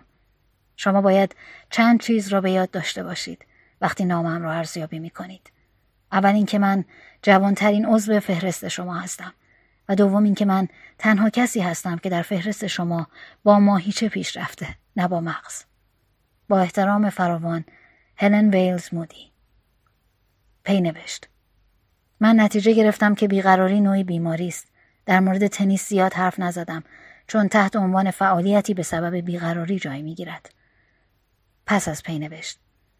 اگر رنگ کافی، کارگاهی بزرگ و نور خوب داشتم، همیشه هزاران چیز برای نقاشی کردن وجود دارد. آنقدر در فعالیت نقاشی کردن خوشبخت بودم که اهمیتی نمی‌دادم اخترشناسان چه پیش بینی می کنند یا زیستشناسان چه می‌گویند؟ یا عشق به چه می‌گویند؟ یا چه اتفاقی برای دین افتاده است. مطمئنم که به طور نفرت انگیزی خودخواه هستم. فصل یازدهم. اندیشه هایی از زندان. اوون سی میدلتون محکوم حبس ابد شماره 79206 زندان سینگ سینگ نیویورک. برای ناشران این موقعیت پیش آمد که نسخه ای از نامه اولیه را برای مردی بفرستند که به تازگی به عنوان چهارمین مجرم محکوم به حبس ابد شده بود. زندگی از دیدگاه کسی که این طور ناعادلانه محکوم به ظاهرا چنین آینده توهی شده بود چه معنایی داشت؟ پاسخ آنقدر سنجیده بود و آنقدر بیان خوبی داشت که سزاوار بود جایی در این گردآوری داشته باشد.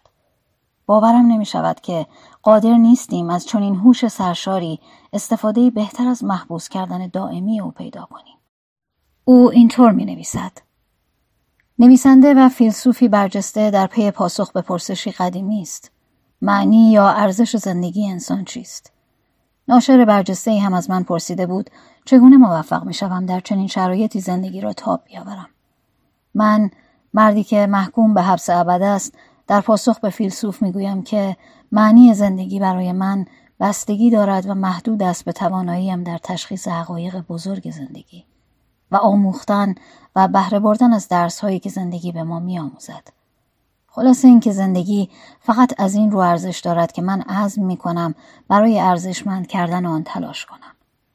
و به ناشر می گویم که زندگی حتی پشت دیوارهای زندان می تواند فوق العاده جالب و ارزشمند باشد. و همان اندازه که برای کسانی که در بیرون از زندان هستند چنین است. در اینجا همه چیز بستگی دارد به ایمانی که انسان به صحت و اسواری فلسفه خود دارد. فلسفه زندگی من فلسفه راحت و خودمانی است و ترکیبی از بسیاری اعتقادات ساده است که حقیقت ستاره راهنمای آن است. من با تکیه بر تواناییم در درک زندگی به شکل حقیقی آن و آن تعادل ذهنی روانی دل میبندم که بدون آن خود را گم گشته در توده ای از حدس و گمانها و تأملات متناقض میابم. فیلسوف استدلال می کند که ناگزیر به این نتیجه می رسیم که بزرگترین اشتباه در تاریخ بشر کشف حقیقت بود.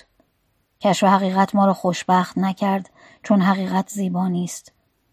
کشف حقیقت ما را آزاد نکرد مگر از پندارهایی که تسلیمان می‌دادند و از قیدهایی که ما را حبس می کردند. کشف حقیقت هر دلیلی برای وجود داشتن را از ما گرفته است. به جز لذتهای لحظه‌ای و امید ناچیز فردا را. اگر خوشبختی ما و دلیل ما برای وجود به تمایل ذاتیمان به تسلی جستن از پندارها و خرافه ها و سنت های غلط متکی باشد در آن صورت می توانم با این نظر موافق باشم. باید ناخرسند باشیم وقتی حقیقت ما را از تسلی خاطر قابل تردیدشان محروم می کند. اما چنین نمی کند. حقیقت زیبا نیست، زشت هم نیست. چرا باید یکی از اینها باشد؟ حقیقت حقیقت است. همانطور که عدد و رقم عدد و رقم است. وقتی کسی می‌خواهد وضعیت دقیق کار و کسب خود را بسنجد از اعداد و ارقام استفاده می کند. اگر ارقام حاکی از وضع غمانگیز کسب او باشند آنها را محکوم نمی کند و نمی‌گوید آنها نامطبوعند و متهمشان نمی کند که او را از توهم درآوردند. پس چرا باید حقیقت را محکوم کند وقتی حقیقت در امور زندگی فقط به او خدمت کرده همانطور که اعداد و ارقام در کارهای تجاری به او خدمت کردند رگه بتپرستی در طبیعت ما چهره ای از حقیقت را پیش خود مجسم می کند که جامعی سلطنتی پوشیده و وقتی حقیقت به صورت متواضعانه خود و با لباس ساده بر ما ظاهر می شود فریاد می‌زنیم سرخوردگی عرف و سنت باعث شدهاند حقیقت را با اعتقاداتمان اشتباه بگیریم عرف، سنت و حالت زندگی کردنمان ما را به آنجا سوق دادند که باور کنیم نمی‌توانیم خوشبخت باشیم. مگر تحت شرایط فیزیکی خاصی که با آسودگی های مادی خاصی همراه هستند. این حقیقت نیست. این اعتقاد است. حقیقت به ما می‌گوید که خوشبختی حالتی از رضایتمندی ذهنی روانی است. رضایتمندی را می‌توان در جزیره دور افتاده در شهری کوچک یا در خانه های اجارهی شهرهای بزرگ یافت. می توان آن را در کاخهای ثروتمندان یا کوخهای فقیران یافت. محصور بودن در زندان موجب بدبختی نمی شود.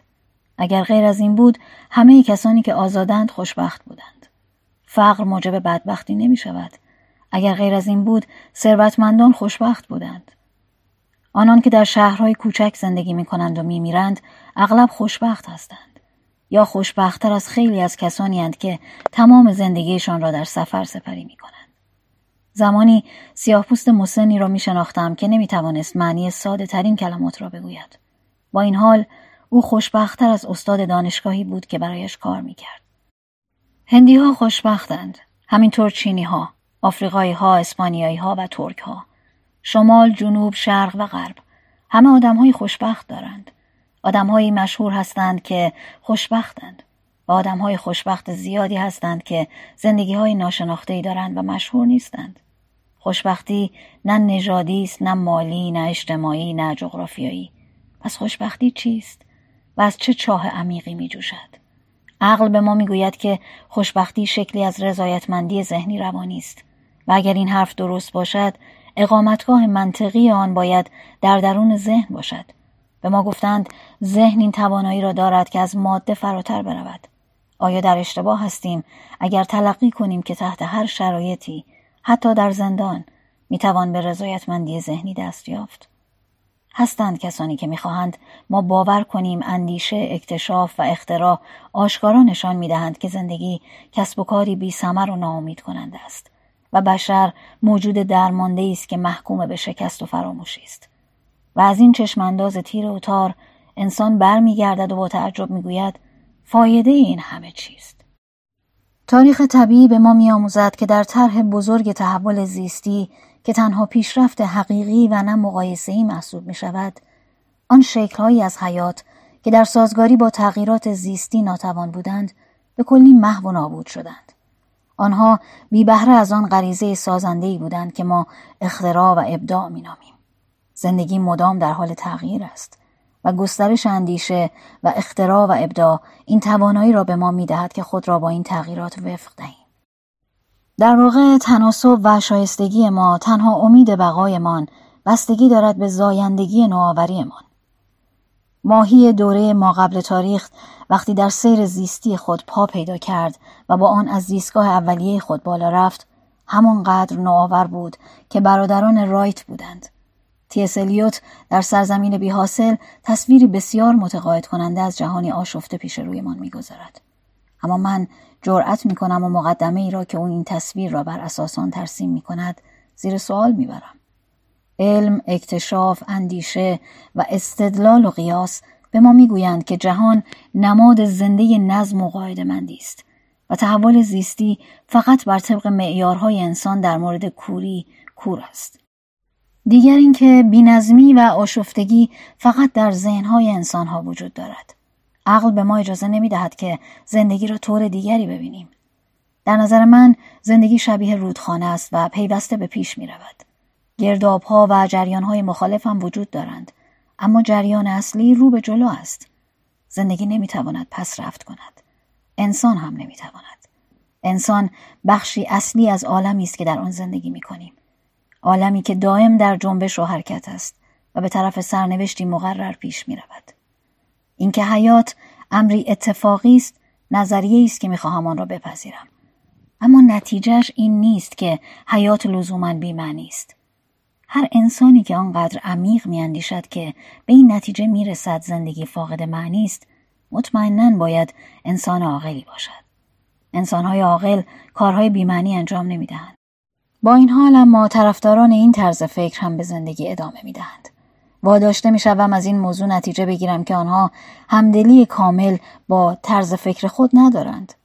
هر بار که روزنامه را بر می دارم و مطلبی راجع به کسی می‌خوانم که خودکشی کرده می‌گویم او کسی بود که واقعا اعتقاد داشت زندگی فاقد معنی است. کسانی که انتقاد می کنند اصر ماشین منادی انحطاط نجات شده این نکته را در نظر نمی‌گیرند که کار دستی امری طبیعی نیست بلکه از عادتهای اکتسابی انسان است. کار یدی وسیله زمختی بوده که انسان بدوی به مدد آن تلاش می‌کرده خود را به سازگاری برساند و از گزند حوادث در امان بماند. روشی برای انجام آن وظایفی که زندگی بر دوشش میگذاشته و غلبه بر آن موانعی که زندگی پیش پای او میگذاشته. ماشین تنها یک تسریع کننده است. وسیله مؤثرتری است برای همان قایت و هدف گذشته. یعنی تلاش برای عقب نماندن و ادامه حیات دادن. انسان همونطور که نحوه زیستن خود را تغییر داده باید افکار، عادتها و شاید حتی شکل خود را هم تغییر بدهد. در گذشته در صده های خیلی دور انسان چندین تغییر و دگرگونی فیزیکی ایجاد کرده. چرا در آینده دوری که به طرف آن ره سپاریم چنین نکند؟ حیات از اعماق دریا تا قسمت های کم عمق بالا آمد. از قسمت های کم عمق هم برآمد و تا خشکی ادامه پیدا کرد. امروز غروب در حیات زندان در میان زندانی های دیگر ایستاده بودم. با چشمانی رو به آسمان خیره به منظره بزرگ و زیبای کشتی هوایی لس آنجلس که با شکوه و عظمت بالای سر ما شناور بود به ذهنم خطور کرد که همانطور که موجودات ما قبل تاریخ با تلاش و تقلا از دل دریا به سطح خشکی رسیدند انسان هم تلاش می کند از خشکی فراتر برود و در آسمان سیر کند چه کسی جرأت می کند انکار کند که روزی انسان از این هم بالاتر خواهد رفت و با کوشش خستگی ناپذیر خود به فضای بین سیارهای راه خواهد یافت و از آن دانشی به چنگ خواهد آورد که او را قادر می کند زندگیش را تا سطح سیارهای بسیار رفیعتر از این سیاره سیاره کنونی ما بالا بکشد. همانطور که سیاره ما بالاتر از وضع سیاره انسان ما قبل تاریخ است. نمی‌دانم تقدیر ما را به چه قایت و مقصد بزرگی هدایت می کند. اهمیت چندانی هم برایم ندارد. مدتها پیش از رسیدن به آن نقطه من نقشم را بازی کردم و حرفهایم را زدم. از دنیا رفتم. تمام دل مشغولی من این است که نقش خودم را چطور ایفا کنم. تسلی خاطرم، الهامم و گنجینم در علم به این نکته نهفته است که من جزئی جایگزین ناپذیر از این حرکت بزرگ، حیرت انگیز و پیشرونده ای هستم که زندگی نام دارد. و می‌دانم که هیچ چیز، نه تا اون، نه درد جسمی، نه افسردگی و نه حتی زندان نمی‌تواند این نقش را از من بگیرد. اوان سی میدلتون فصل دوازدهم شکاکان سخن می‌گویند آخرین گروه متشکل از شکاکان است. شاید کار را باید با آنها به پایان ببریم. فقط اگر به یاد بیاوریم که در تحلیل نهایی پرسش ما بیپاسخ است. برتراند راسل. اول از همه مرد نامتعارف انگلیس مبهود کننده همه خیشتنداران و در زمان حاضر عامل وحشت غریب الوقوع مجلس اعیان. آقای دورانت عزیز متاسفم که می‌گویم در حال حاضر مشغولتر از آنم که خاطر جمع باشم زندگی هیچ معنایی ندارد. به نظر نمی رسد بتوانیم قضاوت کنیم که نتیجه کشف حقیقت چه بوده. زیرا تا به حال هیچ حقیقتی کشف نشده است. با احترام برتراند راسل. کنت هرمان کایزرلینگ دومین و صادقانه ترین پاسخ از کسی است که به اضافه شدن به قلمرو نویسنده دیگر اهمیت نمی دهد. آقای دورانت گرامی مطلقا امکان ندارد بتوان به چنین سوالهایی که مطرح کردید به شکلی جدی در قالب نامه پاسخ داد. گذشته از این اگر بخواهم نظراتم را در این زمینه بیان کنم ترجیح می‌دهم به جای اینکه موادی برای کتاب نویسنده دیگر فراهم کنم خودم آنها را ارائه کنم. ارادتمند کنت هرمان کایزرلینگ جورج برنارد شا و آخرین کوتاهترین و شاید خردمندانه ترین پاسخ از مردی است با سری بزرگ و چهره تولستویی جورج برنارد شا با کلماتی موجز و همراه با دقت و وسواس. آخر من از کجا بدانم؟ آیا خود سوال اصلا معنایی دارد؟ به این ترتیب به پایان خط می رسیم اما چگونه باید به این مسئله بیرحم جواب داد؟ آیا ممکن است معنی زندگی را بدون بیرون رفتن از آن و داوری کردن آن به چنگ آورد؟ و کدام یک از ما می توانیم این کار را بکنیم؟ این نقطه پایان خوش جستجوی ماست. مستاقی نگران کننده از تعریف قدیمی متافیزیک. در سوراخی تاریک گشتن به دنبال موشی که آنجا نیست.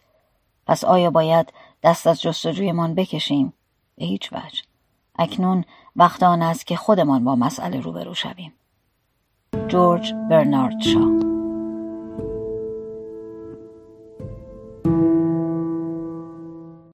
فصل سیزدهم. درباره معنای زندگی من در سال 1930 چندین نامه از افراد مختلف دریافت کردم. آنها اعلام کرده بودند قصد دارند خودکشی کنند. تا آنجایی که می‌دانم هیچ یک از این های متشخص که من رو با تراژدی های خود آشفته کرده بودند خود را نکشتند. ولی من نباید این موضوع را به حساب استحکام برهانهای خود بگذارم. چه آنها به عنوان امور عقلی در برابر عواطف یا یأس و ناامیدی در میمانند.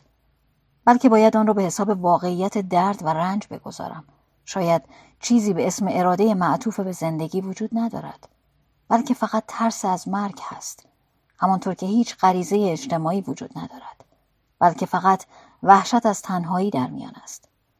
من در اینجا گوهر مکاتباتم با آنها را آوردم و در حاشیه نکاتی در پرسش هایی که در فصل اول کتاب آمده است به آنها افزودم نامه به انسانی در آستانه خودکشی ناشناخته عزیز اعلام قصد خودکشی غریب الوقوع تو را دریافت کردم و تحت تاثیر مقدمه هایی که برای نتیجه گیری خشن خودچیده ای قرار گرفتم. اینکه حتی ساده ترین انسان هم قصد خودکشی دارد کیفرخواستی کافی در برابر زندگی است که توجه هر دانشجوی امور انسانی را به خود جلب می کند. و روند روزمره خودکشی یکی از تلخترین واقعیت است که در یک فلسفه صادق باید مورد نظر قرار بگیرد. مرگ هر یک از ما واقعی در سیر زمان است که اهمیت چندانی در چشم طبیعت ندارد. آدمها از همان زمان که به اینجا میآیند باید رفتنشان از اینجا را تاب بیاورند. چیزی که در تو برایم جالب توجه است منطق ظاهری یأس و ناامیدیت و جمعبندی کلی است که طی آن همه زندگی و معرفت را مانند کتاب جامعه در کتاب مقدس دل سرد کننده و بیهوده میابی. از تو می‌خواهم لحظاتی با من وارد بحث شوی. گرچه داستان آن پلیس را می‌دانم که پس از خواهش و تمنای زیاد کسی را که قصد خودکشی داشت متقاعد کرد که دست نگه دارد تا راجع به آن موضوع با هم حرف بزنند. در پایان اگر یادت باشد هر دو از پل به پایین پریدند. ممکن است در بحث با تو بر سر ارزش زندگی به جای اینکه تو قانع شوی من در مورد جذابیت مرگ قانع شوم. اما من بختم را میآزمایم. توافق با اهل خودکشی اجازه بده از همین اول اعتراف کنم که من نمی‌توانم به هیچ معنای مطلق یا متافیزیکی به سوال تو در مورد معنی زندگی جواب بدهم. تردید دارم معنی و مفهومی قایی برای هر چیز وجود داشته باشد. گرچه می‌دانم که ذهنهای کوچک ما هرگز به کنه آن راه پیدا نمی کنند. چون معنای هر چیزی باید در ربط و نسبت آن چیز با کلی که جزی از آن است نهفته باشد. و چگونه تکی یا لحظه ای از حیات مثل تو و من می‌تواند وانمود کند که از کلاف فردی خود بیرون آمده و تمامیت اشیا و موجودات را از نظر گذرانده یا فهمیده است. ما با واجه مانند جهان و حیات و ابدیت و نامتناهی آغاز و انجام بازی می‌کنیم. ولی ته دلمان می‌دانیم که اینها فقط علامت جهلند. ما هیچ وقت نخواهیم فهمید که آنها چه معنایی باید داشته باشند. فلسفه پس از معزول کردن خدا انسان را در جای او قرار داد و مفاهیمی جهانی و چشماندازهای کیهانی به او ارزانی کرد که به معنای دقیق کلمه فقط به عقلی عالی و فوق طبیعی تعلق دارند.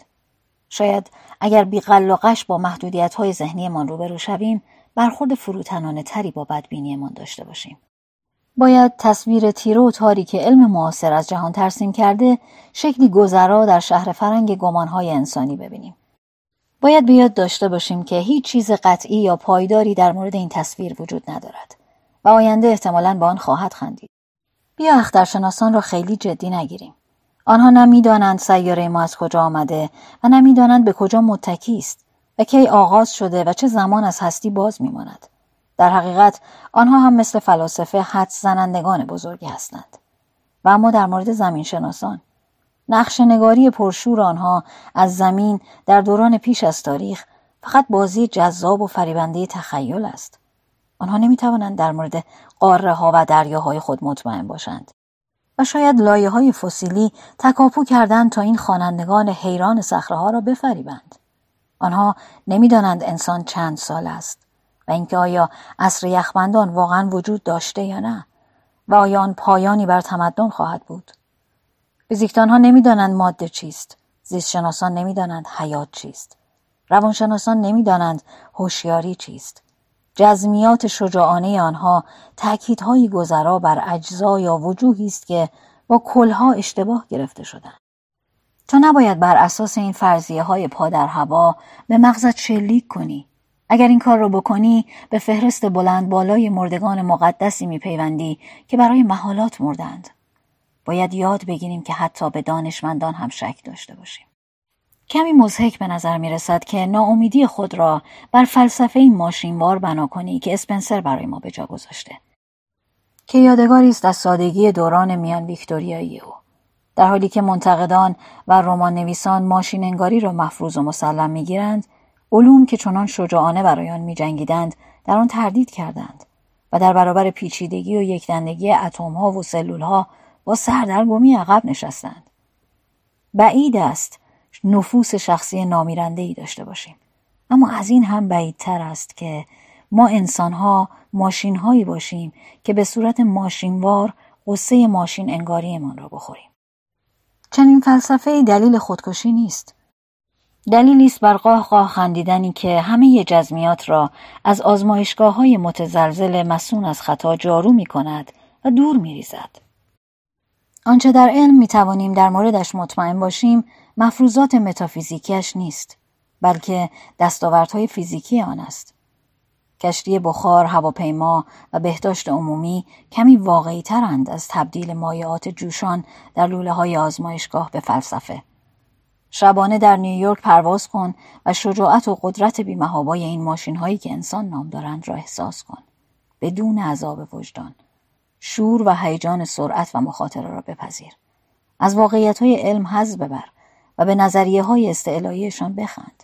هیچ حد و مرز دانستنی برای کارهایی که این میمون شلوار پوش با کشفیات فزاینده خود می کند وجود ندارد. شک نیست که او روزی موتورهایش را به دوروبر ستارگان میفرستد و مجرمانش را به سیاره های دوردست تبعید می کند. اگر بر مردن اصرار داری متعهدانه تن به خطر بده و در افسودن بر این کشفیات نقشی به عهده بگیر. پی آزمایش های پزشکی و مکانیکی را به تن خود بمال و به زندگی و مرگ خود معنی و مفهوم ببخش. اما هر کاری می‌کنی از فلسفه نمیر. اگر از علم به صنعت و سیاست به عنوان دعوت و مشوقی به خودکشی گذر کنی چه بسا جای پای مطمئنتری برای پرتاب خود به ابدیت بیابی من با تو موافقم که زندگی اقتصادی و سیاسی ما سر و سامان ندارد و آشفته است و میپذیرم که اگر نتوانیم نظام بهتری برای سامان دادن به کار و حکومت بر جهان ابداع کنیم شاید بهتر باشد که زمین را به گونه ها یا تباری دیگر بسپاریم. راست است که همه حکومت ها ما را میآزارند و راست است که انسانها تحت حکومتهای پادشاهی و اشرافی همانقدر دچار ظلم و بد حکومتی بودند که در دموکراسی رشوه ها و غارت های کنونیمان و شاید در خشم و نفرت ما نسبت به زوال اقتصاد آزمن در قرن حاضر اثر ناسپاسی خلاقیت خروشان آن در قرن نوزدهم را فراموش می‌کنیم. ولی هیچ نظام دیگری تا به حال چنین ثروتی تولید نکرده یا به این اندازه اسباب رفاه را گسترش نداده. اما من نمی‌خواهم با خوشبینی واهی بر این چاهای فاضلاب پرنشت زندگی عمومیمان سرپوش بگذارم. بهتر است در موردشان اغراق کرد تا آنها را کوچک جلوه داد. به این شرط که اجازه ندهیم دیدگاه ناقصمان ما را افسرده کند. یا روزگارمان را با یأس و ناامیدی بی حاصل خراب کند. به یاد داشته باشیم که همین حرس و ولایی که اینطور به دقت بر ثروتمان متمرکز شده و اینقدر قدرت خریدش را کاهش داده در نفوسمان هم نهفته است. تفاوت در انگیزه آدم های ثروتمند و خودمان به ندرت به دقدقه های وجدانی برمیگردد. بلکه معمولا تفاوتی است در فرصت ها و مهارت ها در نهایت ما همه با هم گناهکاریم. یه دست از گله کردن از دیگران برداریم و شر را از قلبهایمان ریشه کن کنیم. هرچند ریشه های حرس ما چنان رگ و ریشه های قوی و عمیقی در زیست شناسی و تاریخ دارد که نباید انتظار ریشهکنی آنها را در طول یک نسل یا یک قرن داشته باشیم. نیاکان ما وقتی غذا پیدا می کردند تا خرخره می خوردند و در این بییقینی بدوی بود که حرس آدمی زاده شد. رزیلت های ما روزگاری فضیلت بودند. ضرورتی بودند در تلاش برای وجود و ادامه حیات. آنها خراجی که به اصل و نسب خودمان می‌پردازیم. باید این آثار بازمانده را با شکیبایی بپذیریم. مثل آپاندیس و قده های اضافی تا وقتی زندگی امن و آرام است و هیچ آدمی برای غذای خود و بستگانش نگران نیست انسانها حریسانه به کسب کردن ادامه می دهند و برای روزهای مبادا احتکار می کنند. شاید این انگیزه را باید به مدد تضمین حکومتی و انضباط در کار و حقوق و دستمزد برای همه کنترل کرد. شاید از طریق تکثیر ثروت و رشد آینده نگری و نظم هرس رو به کاهش بگذارد همانطور که ترس کاهش پیدا کرده است در این حال طبیعی است که مردم مالندوز و زیاده طلب شوند و آدمها را بر اساس موفقیتشان در کسب امنیت ارزیابی کنند. و طبیعی است که ملتها بر حسب قدرت اقتصادیشان ترقی یا افول کنند. و در پایان باید اعتراف کرد که نان مهمتر از کتاب هاست و هنر امری تجملی است که به سرپنجه ثروت ممکن شده است.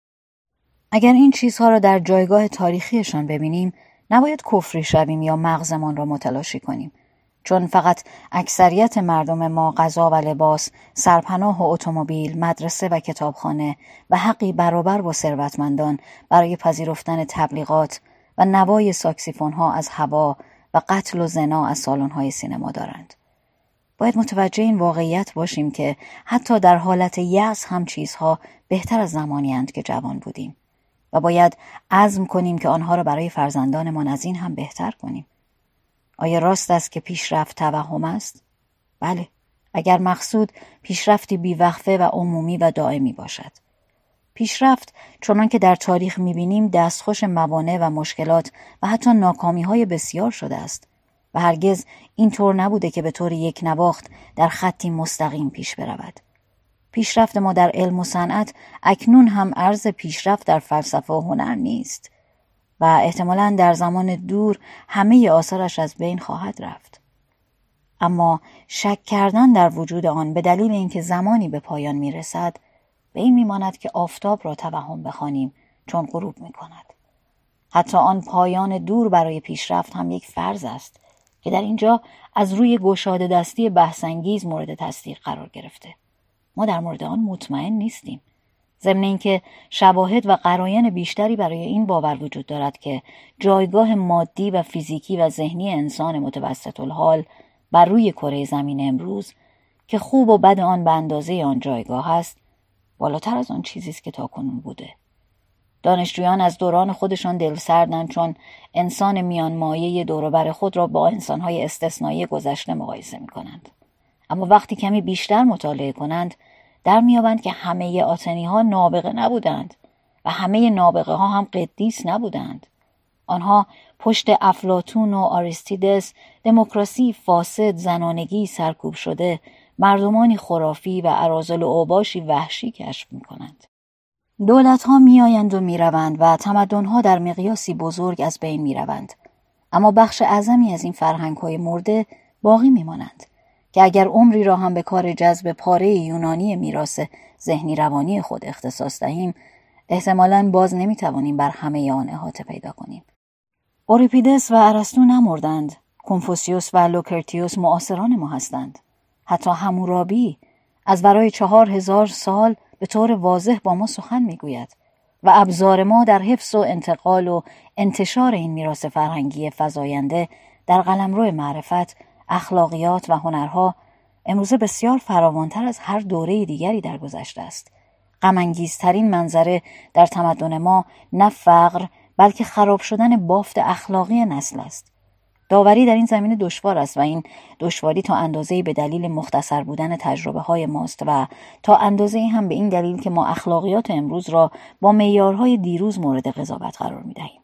ما فراموش می‌کنیم که این معیارها برای زندگی کشاورزی ساخته شدند و نمی‌توانند در عصری صنعتی و شهری اعتبار مطلق داشته باشند. مزهک است انتظار داشته باشیم کسانی که ازدواج را تا سی سالگی به تأخیر میاندازند و در میان هزاران هزار تماس و فرصت و محرک شهر زندگی می کنند از اخلاقیات اجتماعی روستایی پیروی کنند. هر روزگاری اخلاقیات خودش را دارد هرچه مردان و زنان بیشتری می‌بینم کمتر نسبت به آنها دید انتقادی در پیش می‌گیرم آنها به نصف آن بدی که روزنامه ها و تصاویر متحرکشان وانمود می کنند نیستند.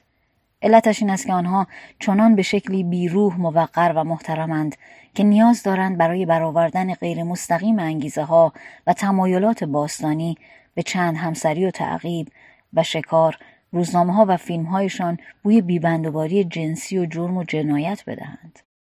با این همه به نظر می رسد فساد و تباهی نامحسوس نه چندان در اخلاقیات که در خلق و خو در مردم ما شروع شده است.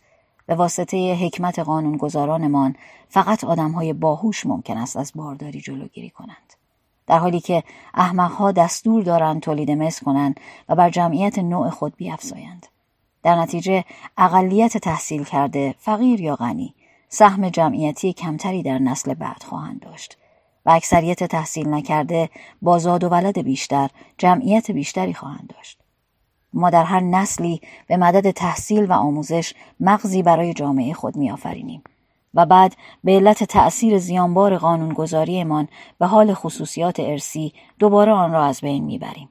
تحصیل کرده ها سرخورده می شوند و خرافه همان بیآبرویی که ولتر فکر می کرد آن را له و لورده کرده بود مثل قبل شکوفا می شود و پیشرفت را به حال خود می گذارد که به دست بخش نامطمئن و نازای نژاد به وجود بیایند و حفظ شوند.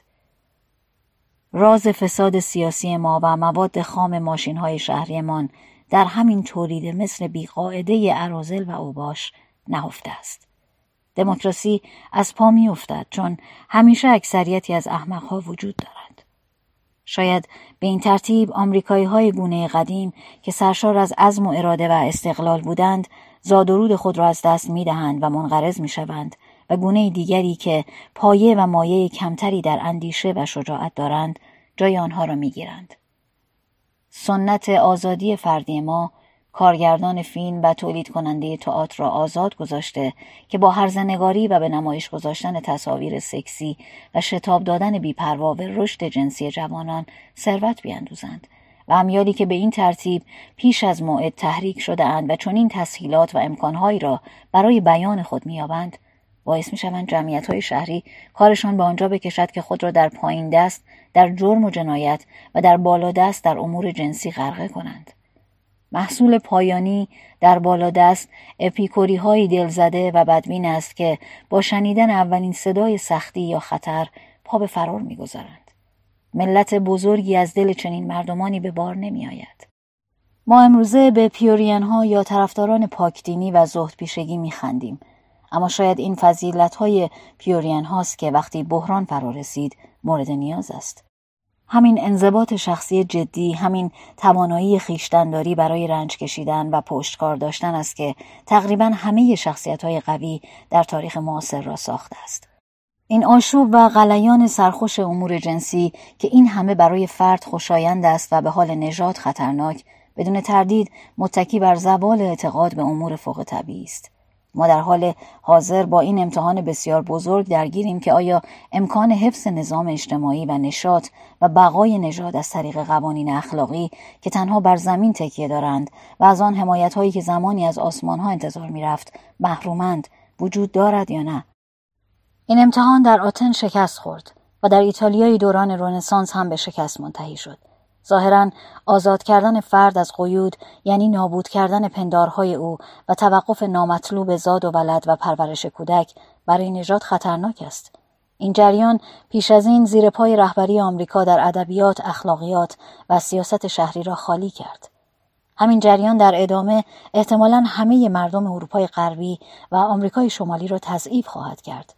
ما به احتمال زیاد با تقیانی فرهنگی روبرو خواهیم شد. شبیه آنچه در فلورانس و روم در روزگار مدیچی و بورجیاها رخ داد.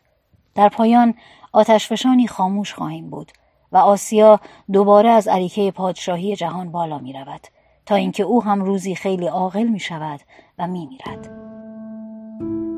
میان ویکتوریایی می بینی که من خیلی با تو راه آمدم و پذیرفتم که زندگی معنای بیرون از ذات این جهانی خود ندارد پذیرفتم که فرد هیچ جاودانگی ندارد و هر تمدنی مطمئنا مانند هر گلی پژمرده می شود و راه زوال در پیش می گیرد.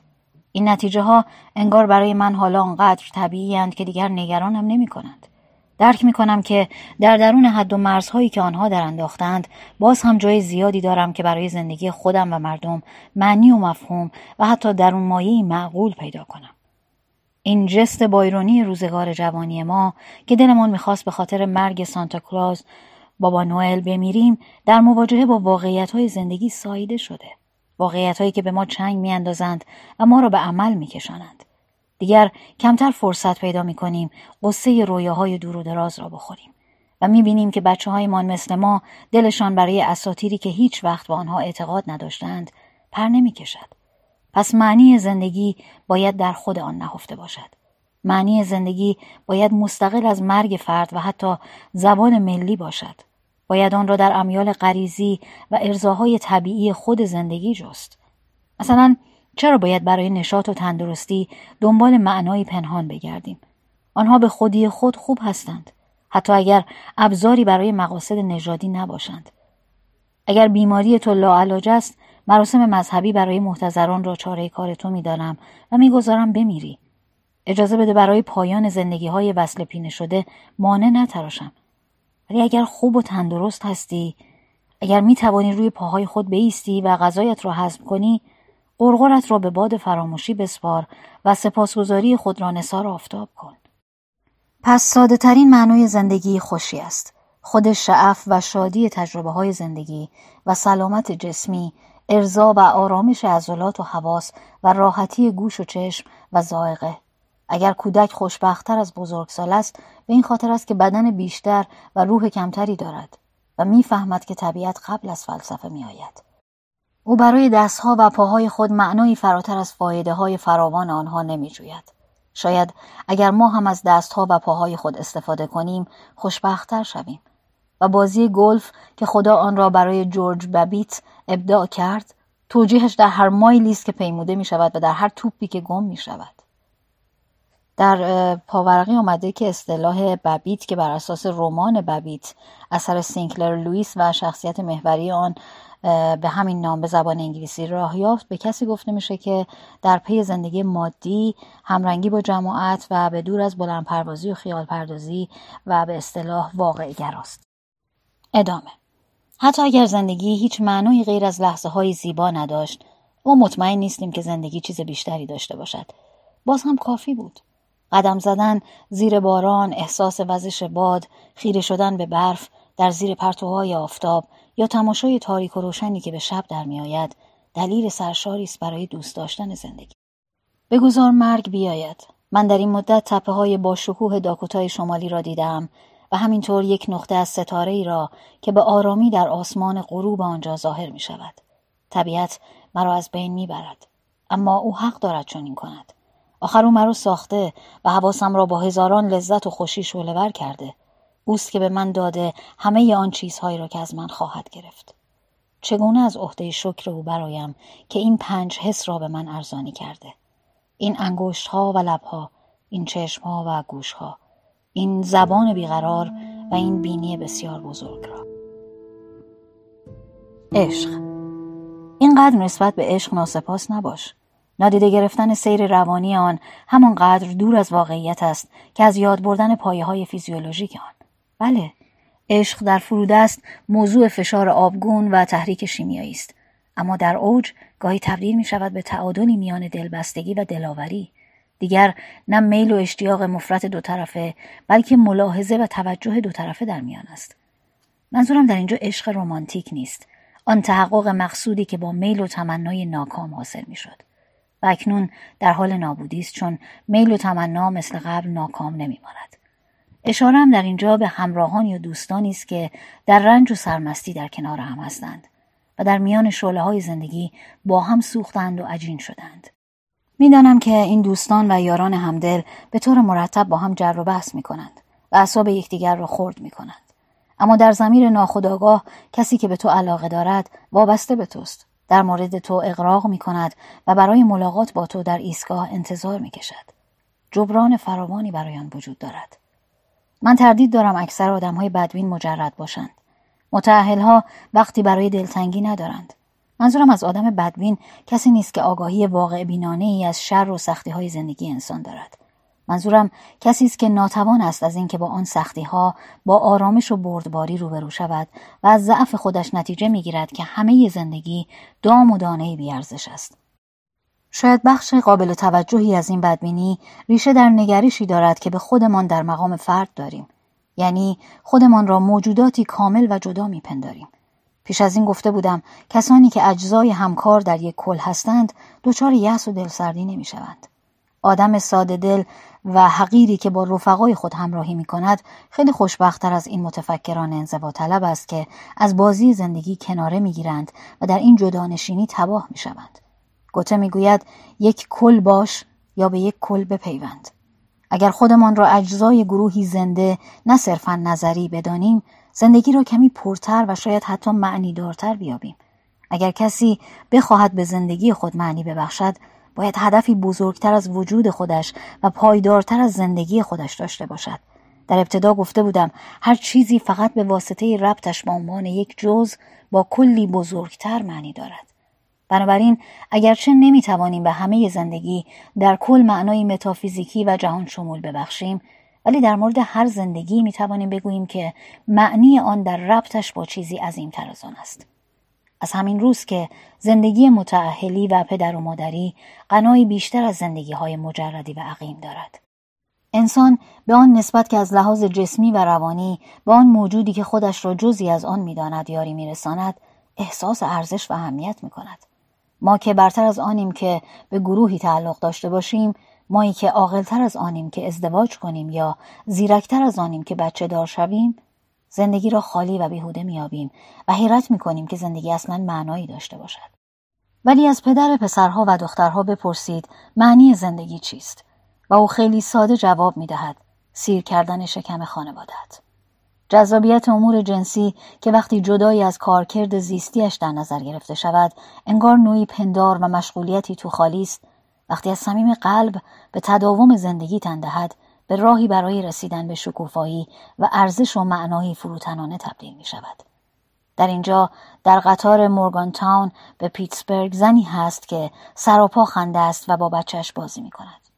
آهای شما ای روشن فکران ناشاد شهرها آیا فکر می کنید عمیقتر از این زن هستید؟ و تو ای دانشمند سوفستایی که بیهوده در پی فهم جز بر اساس جز هستی. نمی بینی که این زن فیلسوفی بزرگتر از توست. چون خودش را در مقام فرد فراموش کرده و جایی در کل پیدا کرده است. اعتراف شخصی.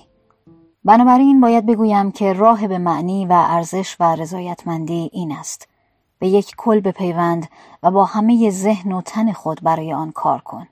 معنی زندگی در فرصتی است که زندگی برای تولید یا یاری رساندن به چیزی بزرگتر از خودمان به ما می‌دهد.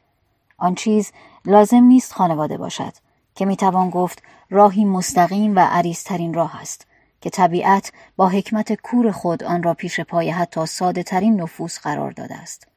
آن چیز ممکن است هر گروهی باشد که بتواند همه بزرگ منشی بالقوه فرد را وارد میدان کند و به او دلیلی برای کار و هدفی بدهد که پس از مرگش از هم نپاشد.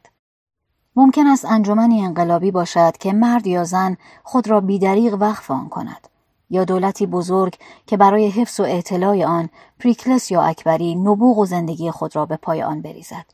در اینجا در زیر نویس اومده که اکبر شاه یا اکبر کبیر ابوالفتح جلال الدین محمد اکبر سومین پادشاه از سلاطین تیموری هند که از پادشاهان بزرگ عصر خود بوده.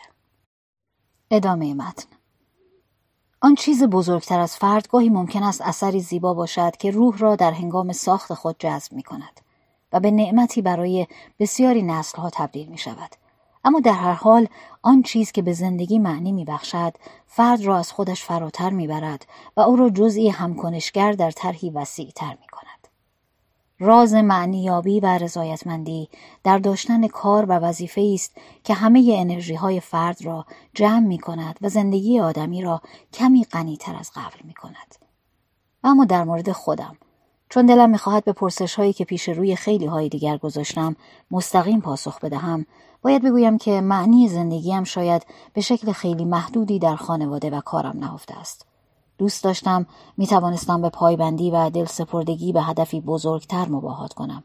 سرچشمه های انرژی من خودستایی و گذشت و نوع دوستی خودخواهان است. حرس به تحسین و دلبستگی دیوانوار به کسانی که وابسته به من هستند.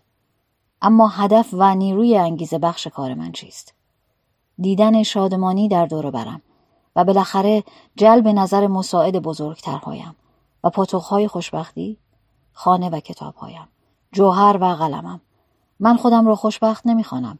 هیچ کس نمی‌تواند در میانه فقر و رنجی که هنوز اطرافش باقی مانده کاملا خوشبخت باشد. ولی من راضیم و آنقدر شکر گذارم که به وصف در نمیآید. و در تحلیل نهایی گنجینم در کجا نهفته است؟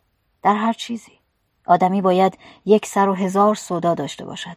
نباید اجازه بدهد خوشبختیش یک سره منوط به فرزندانش یا شهرتش یا رفاهش یا حتی سلامتیش باشد بلکه باید قادر باشد از هر یک از اینها زمینهای برای رضایت خاطر خود بیابد حتی اگر بقیه آنها از دسترس او خارج شوند. فکر می کنم آخرین چاره و پناه هم خود طبیعت باشد. محروم از همه اسباب و نعمتهای دیگر امید دارم شجاعت کافی برای وجود را در هر یک از جلوه های زمین و آسمان بیابم. یا محروم از بینایی در همابایی صداهای دلنشین یا در خاطره یک شاعر از روزی خندان و خوش. روی هم رفته تجربه دورنمایی فوق العاده غنی است که هر حسی باید بتواند از آن برای زیستن قوت و قوت بگیرد. دشوارترین پرسش این است. دین چه کمکی به من می کند؟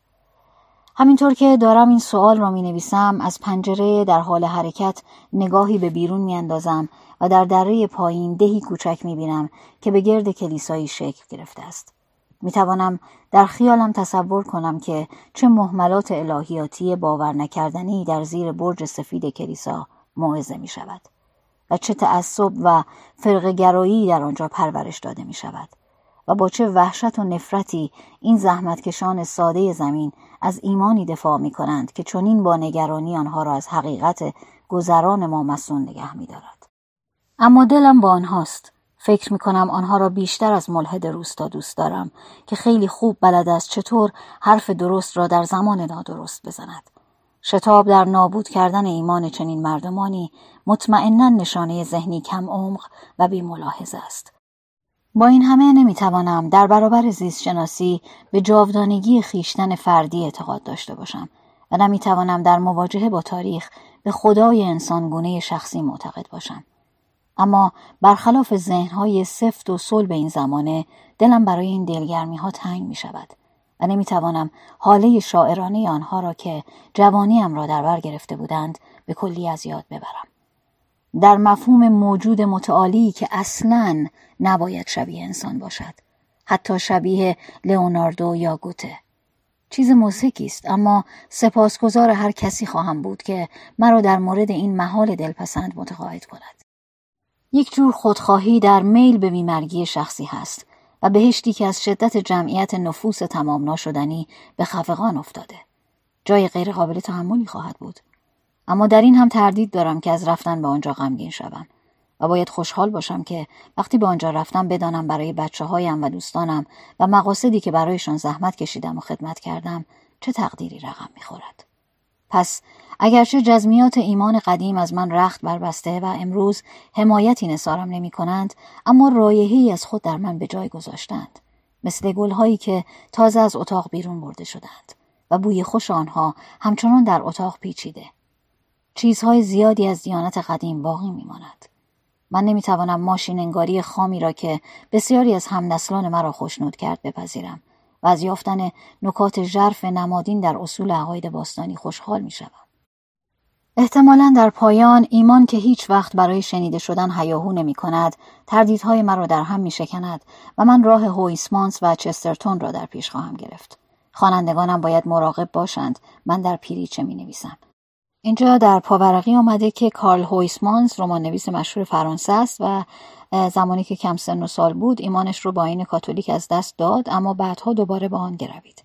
جایی که چسترتون هم نویسنده فیلسوف و روزنامه‌نگار معروف انگلیسی هست که اون هم به آین کلیسای انگلستان قائل بوده در زمان جوانی و بعدها هم به طور کامل با آین کاتولیک روی میاره و او نویسنده کتاب پرآوازه مرد ابدی هست. که در واقع در پایان عمرش دست از الهاد می‌کشه و تغییر نظر میده. ادامه متن. اکنون بیمرگی برای من این معنی را دارد که ما همه اجزای یک کل هستیم. مثل سلول هایی در بدن زندگی و مرگ جز زندگی کل است.